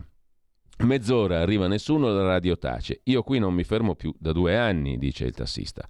Carico in centro, scarico qui, vado da un'altra parte. Spendo di più di benzina, pazienza. È troppo pericoloso. Non ho più voglia di rischiare. Qui come in Barriera, Vallette e in molti altri posti di periferia non ci sto più. Ore 2 verso San Salvario. Il posto peggiore certe sere, dice Mauro il tassista a Lodovico Poletto sulla Stampa di Torino.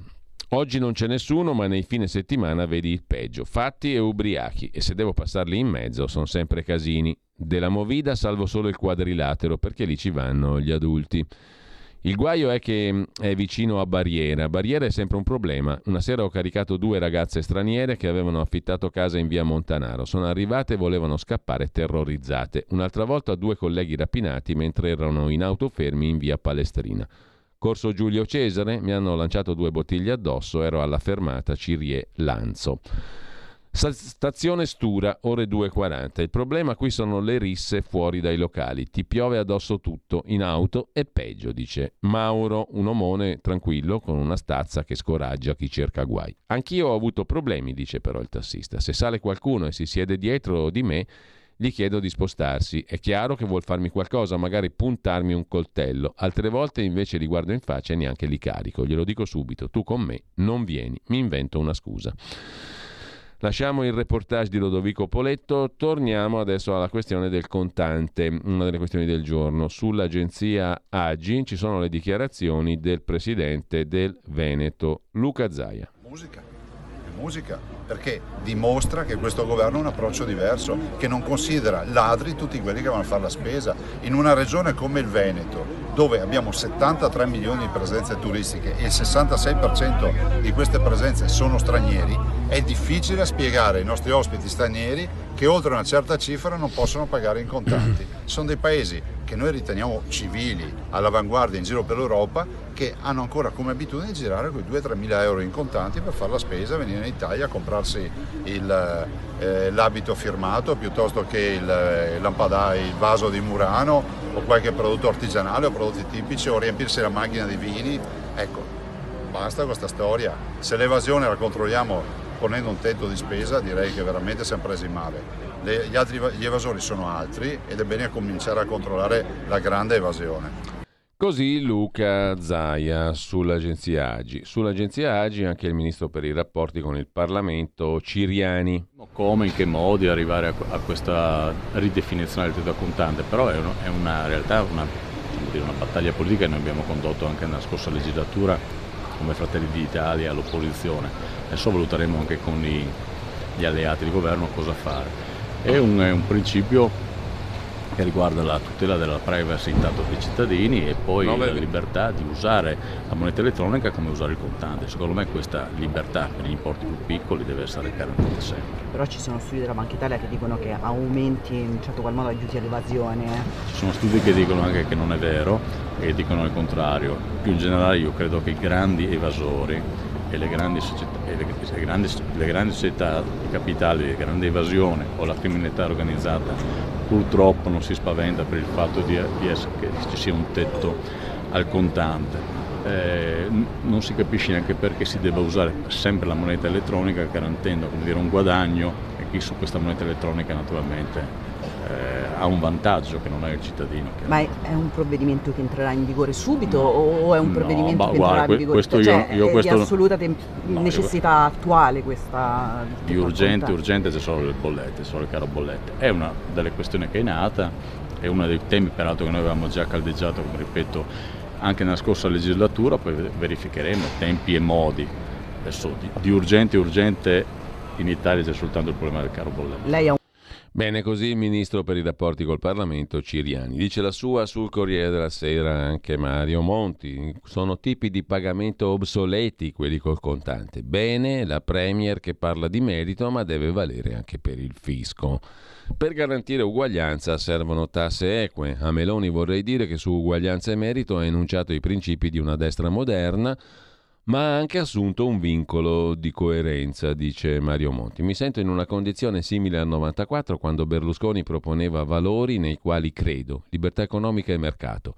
Nel suo discorso programmatico Berlusconi citò le mie parole sul Corriere della Sera che lo invitavano a un liberismo disciplinato e rigoroso. Purtroppo si capì presto che non l'avrebbe messo in pratica. Anche oggi sento concetti interessanti, merito, famiglia, ma nel dibattito sulla fiducia ho fatto presente che per affermare quei valori il governo dovrà rinunciare ad alcune linee politiche difficilmente compatibili con essi, eccetera, eccetera. Mario Monti. Giuseppe Busia invece sul stampa, il presidente dell'anticorruzione sostiene che alzare il tetto al contante è dannoso, lo usano solo spacciatori ed evasori. Un errore rallentare sui pagamenti elettronici, elevare il limite dei contanti agevola il sommerso e il mercato non lo richiede. Le eccezioni, i contanti solo per le transazioni più piccole e anche per andare incontro agli anziani.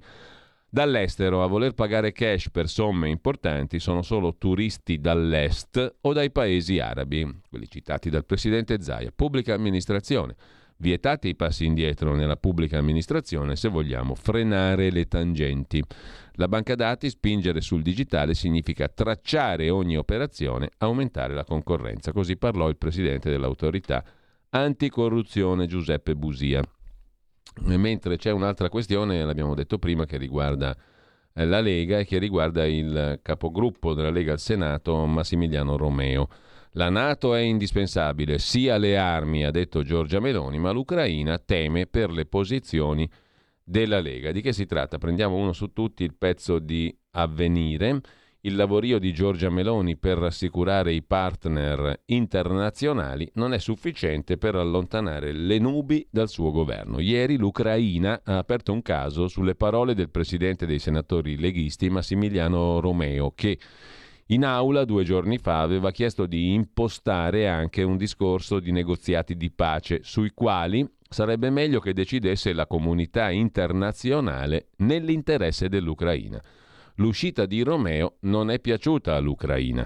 In quasi tutti i paesi ci saranno politici che cercheranno di compiacere Putin, ha commentato il portavoce del Ministero degli Esteri Oleg Nikolienko, distinguendo la posizione di Massimiliano Romeo da quella chiara di Giorgia Meloni di fronte all'aggressione russa e sul diritto indiscutibile degli ucraini di determinare il proprio futuro. Ieri il capogruppo leghista ha chiarito le sue parole. Se è sufficiente invocare un negoziato di pace per passare come uno che vuole compiacere Putin, vuol dire che qualche problema a questo mondo ce l'abbiamo. Ho detto che la comunità internazionale deve decidere, intervenire in un negoziato di pace e decidere nell'interesse del popolo ucraino. Questa polemica non la comprendo, dice il capogruppo dei senatori leghisti. Sulla questione invece di nuovo del contante vi segnalo molto rapidamente il pezzo di Roberto Giardina da Berlino. In Germania il massimo in contante è appunto 10.000 euro. Contro il nero si lotta in altro modo. Si deducano fiscalmente le spese che facciamo, quelle del famoso idraulico o muratorino di cui parlavamo prima.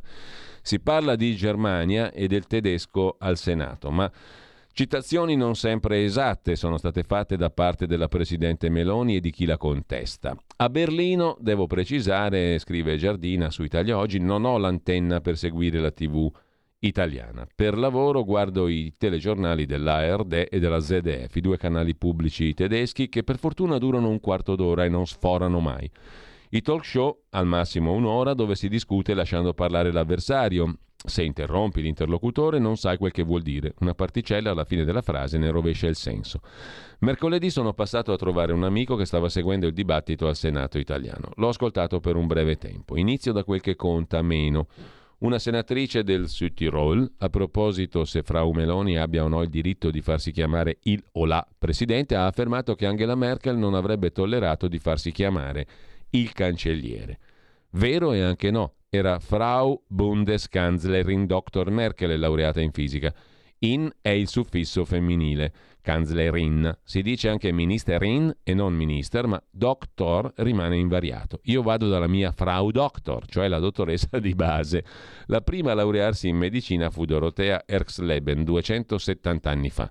Ma Arz, medico, diventa Arzin.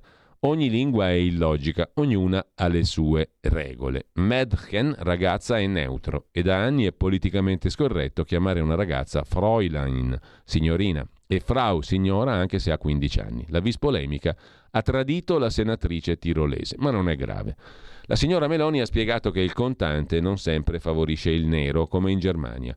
In Germania il limite è 10.000 euro. Cornelius Gurlitt fu sorpreso nel 2012 al passaggio della frontiera tra Svizzera e Germania con questa somma in tasca. Era al limite, non era un reato, gli chiesero come li avesse e perché. Si scoprì che aveva 1500 opere d'arte ereditate dal padre, in parte sottratte agli ebrei, che fu un consigliere artistico di Hitler. Aveva venduto una delle sue tele a Berna e credo, se la norma non è cambiata, che io non possa depositare sul mio conto più di 3 biglietti da 500. Non ne ho mai avuto uno, ma ho visto un giovane straniero che voleva pagare la spesa al supermercato con 500 euro. La commessa ha chiamato la direttrice, che ha notato il numero del biglietto e il nome del cliente. Sospetto che fosse un operaio pagato in tutto in parte, Schwarz in nero. Le bustarelle, Schmiergeld, letteralmente denaro per ungere, esistono anche in Germania, come il nero, scrive Giardina, ma i pagamenti sono più difficili. Per eliminare in parte il nero non basta obbligare gli italiani a pagare con carta di credito il cornetto e il cappuccino al bar. L'idea è vecchia, basterebbe consentire di dedurre molte spese, a cominciare da quelle del medico e del dentista. Le aliquote fiscali in Germania sono quasi identiche a quelle italiane. L'imponibile cala grazie a diversi sconti. Prima di andare in pensione da giornalista non avevo il diritto di dedurre spese professionali. All'ufficio imposte Finanzamt sapevano che mi venivano rimborsate dal giornale. I freelance, i collaboratori, possono tuttavia per un conto al ristorante devono aggiungere i nomi degli invitati o i titoli dei libri che comprano per dedurli. Il controllo incrociato rivelerebbe certi rapporti. Capita di rado, ma avviene. Potrei dedurre alcune spese per lavori in casa, in particolare quelli che risparmiano energia, non solo l'IVA. Mi conviene dunque richiedere la fattura in Germania. Le tasse le pagherà l'artigiano o la deduco dall'affitto. Un ristoratore non può comprare in nero bistecche e pesce. L'ispettore del fisco potrà dedurre quanti clienti ha avuto. La mia personal trainerin, ancora un femminile, dedusse le spese per la figlia mandata a studiare in Gran Bretagna. Non avrebbe potuto, se non avesse mai dichiarato, le lezioni date a chi vuol restare in forma. Il rimedio al nero è semplice, ma una partai femminile per partito perderebbe milioni di voti. Così sul quotidiano Italia Oggi, Roberto Giardina. Sempre su Italia Oggi vi segnalo anche il pezzo di Luigi Chiarello, Ministero dell'Agricoltura e della Sovranità Alimentare. Perché voler essere sovrani del cibo dovrebbe essere una bestemmia? Quando ha rivelato che toccherà cambiare ancora le targhe, Giorgia Meloni ha scatenato un putiferio sulla questione della sovranità alimentare. Cibo e sovranità sono temi sensibili. Cibo significa vita. In Italia anche cultura, salute e economia. Sovranità è un dito nella piaga. Se a sbandierarla è un politico di sinistra, difende le prerogative nazionali. Se a declamarla è la leader di un partito di destra, allora si chiama autarchia. Ora, per capire se sovranità alimentare per Meloni significhi protezionismo, sovranismo o banalmente sussidiarietà, trattenere valore sui campi e potere decisionale, bisognerà attendere i fatti. Intanto però possiamo dire che sovranità non è un termine di destra o di sinistra, indica chi ha titolo di decidere. Svelare che sovranità alimentare non è uno slogan di Lollobrigida, ma una rivendicazione del 96, quando un sodalizio di 182 organizzazioni di contadini, 81 paesi, protestò contro la nascita del WTO e del libero scambio, accusati di voler sottrarre soldi e sovranità a chi vive della terra, per favorire le multinazionali del food e dei semi.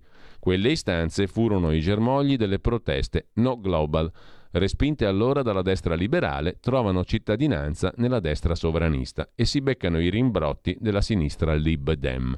Ma perché diavolo mai essere sovrani del cibo dovrebbe essere una bestemmia? È una cosa giusta, scrive Chiarello. Sulla questione invece del merito vi segnalo il pezzo di Fabio Cavallari su tempi.it, quelli che danno contro al merito perché anche questa è una parola di destra. Meloni ha intitolato un ministero al merito, quello dell'istruzione, il professor Valditara, ma a sinistra troppe incrostazioni culturali impediscono di apprezzare uno dei principi dell'emancipazione collettiva. E c'è un caffè di Gramellini che dimentica l'Italia reale, quello che abbiamo visto l'altro giorno, dove il merito sarebbe quello di conoscere uno studente considerato meritevole quando conosce qualcuno, non qualcosa.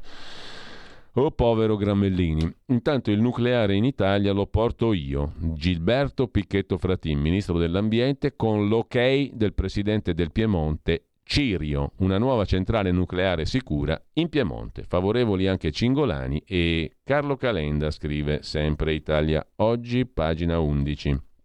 Mentre vi segnalo ancora su Italia Oggi Due articoli di Domenico Cacopardo di commento in primo piano, pagina 4, cosa farà Giorgia Meloni della Libia.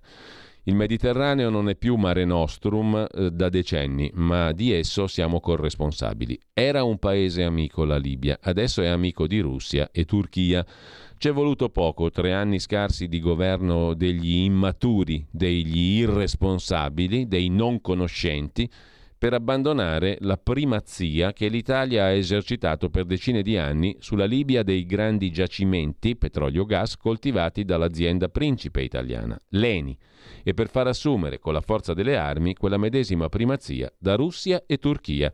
Il governo Meloni deve approfondire il caso Libia e accanto il caso Tunisia, l'unico Stato che ha sperimentato la democrazia e sta soccombendo sotto la crisi economica, rischiando di finire nelle mani dell'estremismo islamico, in modo da poter ricostruire una presenza e un ruolo dopo la felice stagione di Marco Minniti, che fu capace di muoversi tra le tribù libiche, ricorda Cacopardo, che aggiunge un altro piccolo pezzo su Enrico Mattei, il quale non era una viola mammola. Leggo ricordi elogiastici e ammirati su Enrico Mattei, comandante partigiano, diventato commissario dell'Agip, fondatore dell'ENI, padre padrone dell'industria petrolchimica italiana. Un tycoon certamente, che costruì un ruolo internazionale dell'ENI, che presiedeva con una politica aggressiva, esempio l'ingresso in Iran, condita con una grande capacità corruttiva comune a tutta l'industria petrolifera, esercitata nei confronti dei suoi interlocutori in Medio Oriente e in Africa. Anche in Italia esercitò la sua arte imprenditoriale con ogni mezzo, sostenendo cioè le sedi politiche più utili a partire dalla sinistra democristiana, una sua creatura sempre a sua completa disposizione. Giovanni Marcora, uomo e politico avveduto, ministro dell'industria, fu il leader della sinistra democristiana, l'avatar di Mattei in Parlamento e nel governo. Mattei, ricorda Cacopardo, volle la creazione del Ministero Partecipazioni Statali e ne designò a lungo i ministri. Morì in un incidente aereo dovuto alla nebbia, alla sua volontà di volare lo stesso, all'incoscienza del suo pilota di fiducia, che tante volte aveva sfidato con successo la natura. Sul tema si è sbizzarrito il complottismo, ma il fatto è che tante inchieste giudiziarie e giornalistiche hanno concluso nulla, rimanendo intonso il sospetto che qualcuno, la mafia, per le 7 sorelle, le 7 più grandi compagnie petrolifere, avesse sabotato l'aereo di Mattei. Scrive Wikipedia, morì nel 62 in un incidente aereo Bascapè. Le indagini sulla morte durarono anni, si scontrarono con gravi depistaggi, si ritiene che uomini della mafia sabotarono il suo aereo.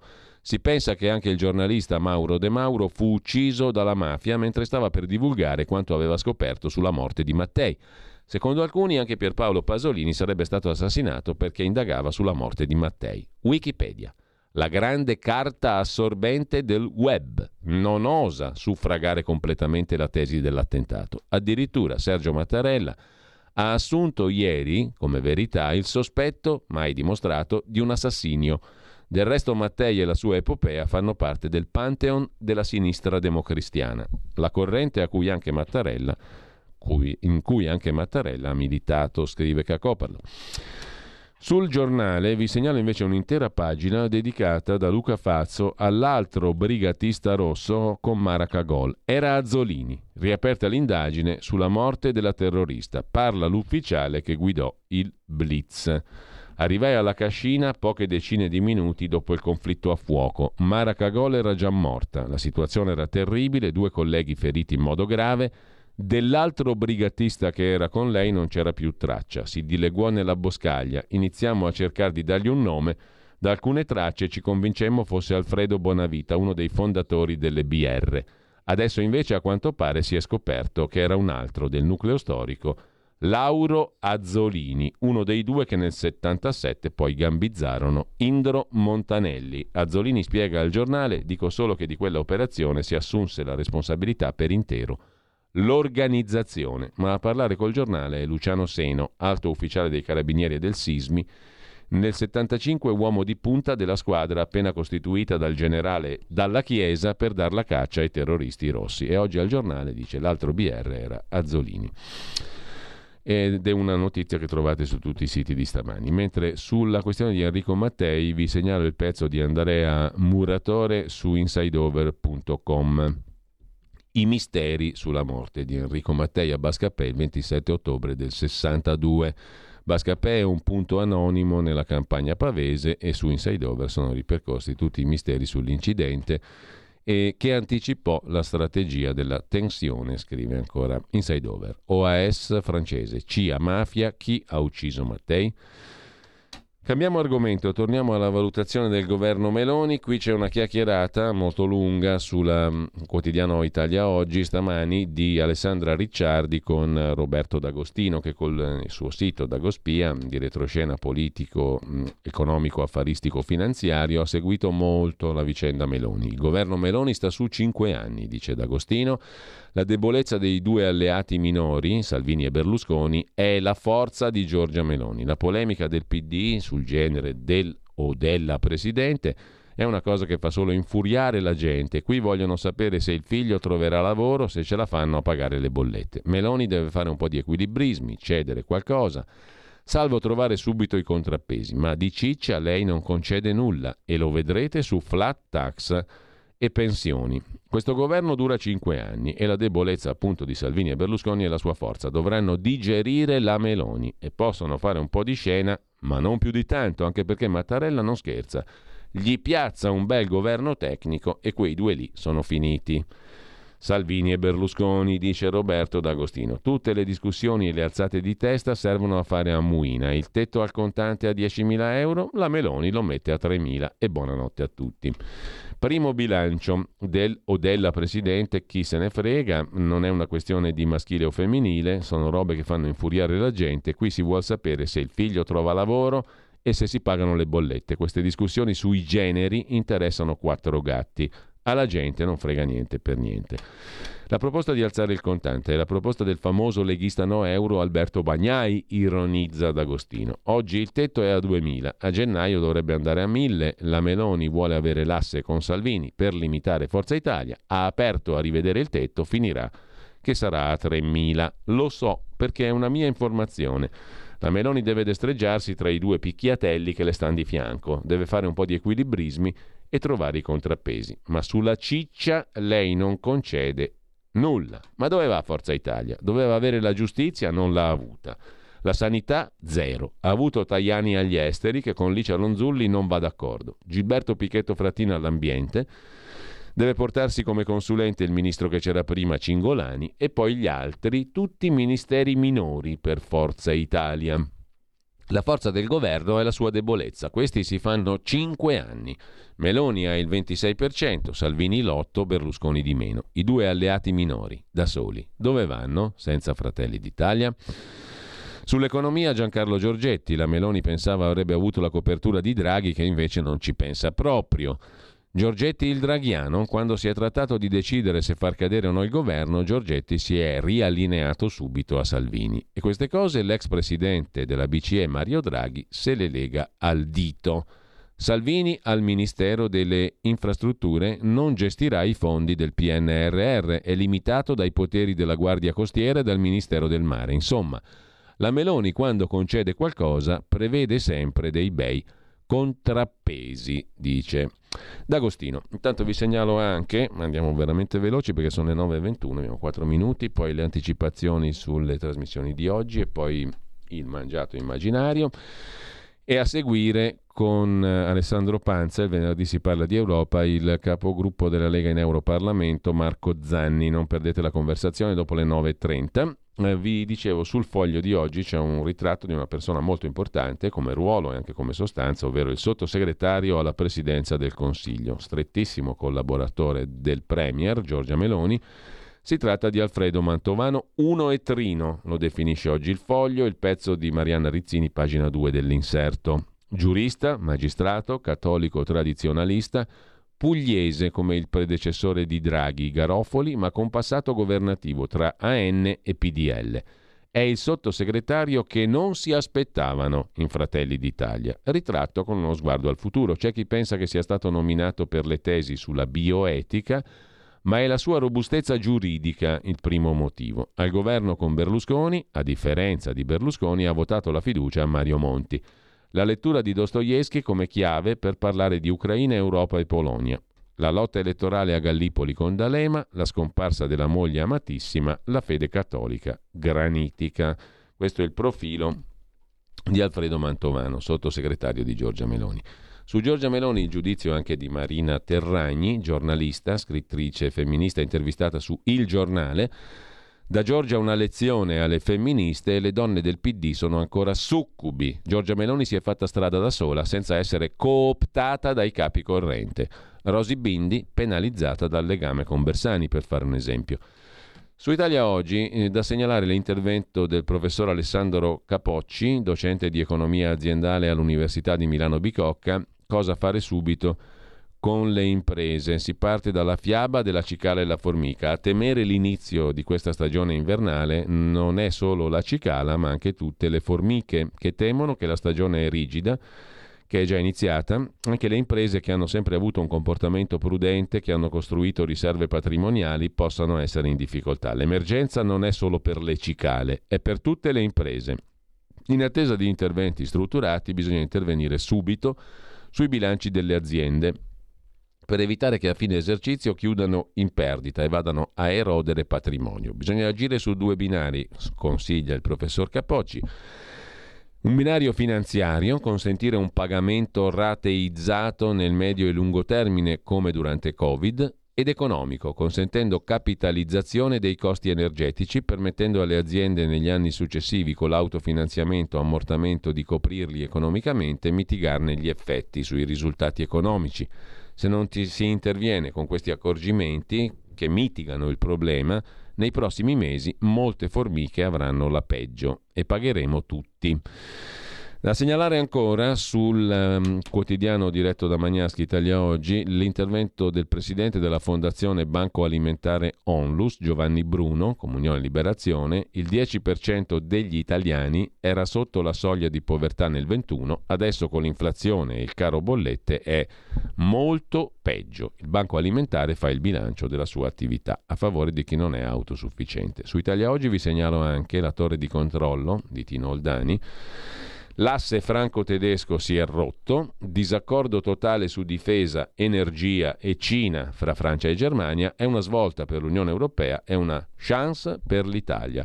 Svolta nei processi decisionali. Al governo di Giorgia Meloni si prospetta uno spazio di manovra nella scelta delle alleanze, scrive Oldani. C'è poi l'allarme dell'Organizzazione Mondiale Sanità. Non siamo preparati contro il rischio di un'epidemia da funghi, fungina. Ogni anno causano 1,5 milioni di morti in tutto il mondo, tanti quanto la tubercolosi, più della malaria. La lista dei funghi più nocivi la trovate sull'AGI, Agenzia Italia. La commissione Covid si farà un'intervista sulla nuova bussola quotidiana a Galeazzo Bignami, primo firmatario proposta di legge di Fratelli d'Italia per la Commissione Covid, che indagherà, dice Bignami, a 360 gradi su tutti gli errori commessi durante la pandemia.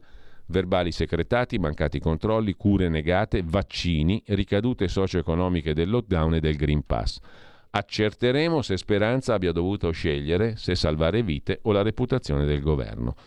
Con questo ci salutiamo qua, intanto vi segnalo, dopo di noi appunto Alessandro Panza con ospite Marco Zanni, i temi sono quelli europei per orizzonti verticali, e a seguire Oltre la pagina di Pierluigi Pellegrin, Marco Gervasoni, Sergio Luciano e poi lo spazio per i libri, la parola di scrittore. Buon ascolto a tutti, sentiamo anche qual è l'anticipazione della rubrica delle 12 del venerdì Stai Karma con Malika Zambelli. Buona mattinata. Ciao, buongiorno a tutti, sono Malika Zambelli e vi aspetto oggi alle ore 12 per una puntata di Stai Karma tutta dedicata al mistero. Sarò infatti in compagnia del giornalista Tom Bosco per parlare di Area 51, la famosissima base militare americana che da sempre è avvolta nella segretezza. Sono molte le leggende che sono nate attorno a questo luogo, c'è chi pensa che vengano fatti atroci esperimenti militari e chi invece è convinto che proprio lì siano nascoste le prove dell'esistenza degli alieni.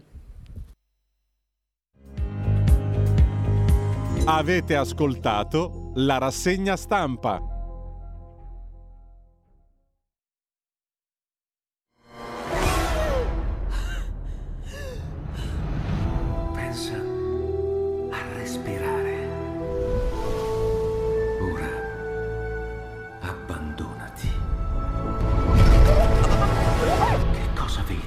Luce, oscurità, l'equilibrio. È tanto più grande. C'è stato un risveglio. Hai sentito? Conosco una sola verità.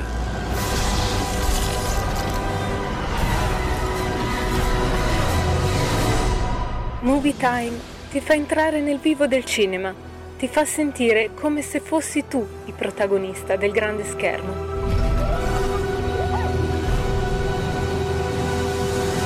Ogni sabato dalle ore 16.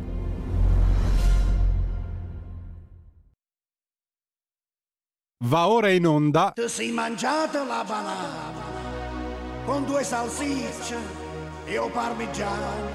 Il mangiato immaginario. Tutto ciò che avreste voluto mangiare e non avete mai osato chiedere. Conduce Antonio La Trippa. E molto si indemana se tu te fai una limonata con tre cucchiai di citrato. Buona mattina a tutte le ascoltatrici e a tutti gli ascoltatori. Buona mattina al professor Antonio La Trippa in collegamento con noi. Buongiorno professore. Buongiorno direttore, buongiorno a tutti. Abbiamo detto l'altra volta che il 10, adesso precisiamo il giorno di dicembre, lei riceverà prima volta in assoluto per questa disciplina che per la prima volta entra nei Nobel, appunto il premio Nobel per la gastroantropologia alimentare. Un premio straordinario, toccherà andare a Stoccolma, professore. Assolutamente sì, sa che mi ha appreso che stavo confermando il volo a 19,99 Ryan. Quindi... Ha trovato un volo scontato, non ci credo. Assolutamente, sopra i €20 è a rischio il ritiro del Nobel. Ma come mai, professore, questa parsimonia, diciamo, e soprattutto però come mai lei è diventato il primo iniziatore, scopritore, fondatore di questa disciplina che adesso mi entra anche nei Nobel, la gastroantropologia alimentare? Come nasce tutto questo? Vorremmo sapere qualcosa di più della sua biografia, professore, a questo punto. Le due domande hanno una risposta comune, quindi è anche molto semplice. Allora, io arrivo da una famiglia comasca, classica... famiglia di industriali comaschi con interessi in Svizzera e in Italia, quindi famiglia molto benestante, ma con un padre padrone, come chiaramente succedeva negli anni 60, tormentato dalla guerra, quindi dalla fissa della guerra, l'aver vissuto la guerra e le fatiche, la fame, ha fatto sì che lui riproponesse per i primi 15 anni della mia vita un regime da cortina di ferro. Addirittura. Assolutamente, quindi coprifuoco, mangiare poco e scadente. A letto senza mangiare? A volte a letto senza mangiare, la sera il classico brodino dove era più un'acqua sporca e poi con la zia, tra virgolette, che ci marciava, che simulava i bombardamenti così a tappeto, lanciando ciabatte a destra e a sinistra, se tu dovevi essere veramente un furetto per schivarle. Quindi le dico, quasi stati i primi 5 anni della mia vita. Poi fortunatamente le elementari e le medie mi hanno fatto scoprire un mondo leggermente diverso. E come nasce questa passione per interesse e gusto per gli studi e per il cibo? Allora, io appunto, come dicevo, siamo partiti dal poco cibo razionato e scadente. Alle elementari la compagna di banco, figlia del prestinaio, mi ha cominciato a aprire gli occhi e le dico, io penso a 6-7 anni di aver assaggiato la prima fetta di prosciutto crudo, quindi una scoperta epocale per un bambino. Dopodiché alle superiori dei Salesiani anche qui mi si è aperto un mondo, perché poi gravitando su Milano cominciavi a vedere i negozi e diciamo un ben di Dio che nella provincia faticavi a trovare. E quindi il ricordo della fame, della penuria, delle privazioni, l'abbondanza di colpo ha generato questo interesse. Però non è da tutti arrivare a fondare una disciplina. E lei ci arriva dopo 4 lauree, se non ricordo male. Ha ragione. Chimica, medicina, filosofia e sociologia, me la stavo dimenticando pure io. E da lì, da tutto quello che ho avuto la fortuna di imparare, è poi esplosa questa nuova disciplina che va a prendere, diciamo, concetti comuni o non collegati alle 4 lauree, 4 discipline, e le porti in un'unica sola. E le dico, non è stato neanche facile cercare di spiegare, a volte faccio fatica anch'io a capire quel che dico. Io so che il presidente Biden ha sponsorizzato fortissimamente il professor Macmillan dell'Università dell'Oregon, ma non c'è stato niente da fare, e questo è un grandissimo successo italiano. Me la sono sudata, dai, me la sono sudata tutta. Professore, lei ha un discepolo privilegiato, ha qualcuno a cui potrà passare il suo immenso sapere? Guardi, discepoli che girano intorno, appunto, che mi girano intorno, ne ho più di uno. Preferirei a oggi non dire il nome per non bruciarlo, però diciamo qualche idea me la sono fatta. Qual è la persona alla quale deve dire grazie di più in questo momento straordinario? Beh, al solito sempre a chi mi ha dato la possibilità di arrivare fin qui, e forse con i suoi eccessi mi ha dato la curiosità di capire l'opposto degli eccessi che vivevo, quindi chiaramente a mio padre. Professore, noi ci sentiremo in diretta a questo punto da Stoccolma a dicembre, insomma, quando o cercheremo, insomma, di collegarci in diretta. Intanto, professore, io la ringrazio e, pieno di immenso orgoglio patriottico, la saluto. Grazie, buona giornata. Vado avanti a completare il check-in.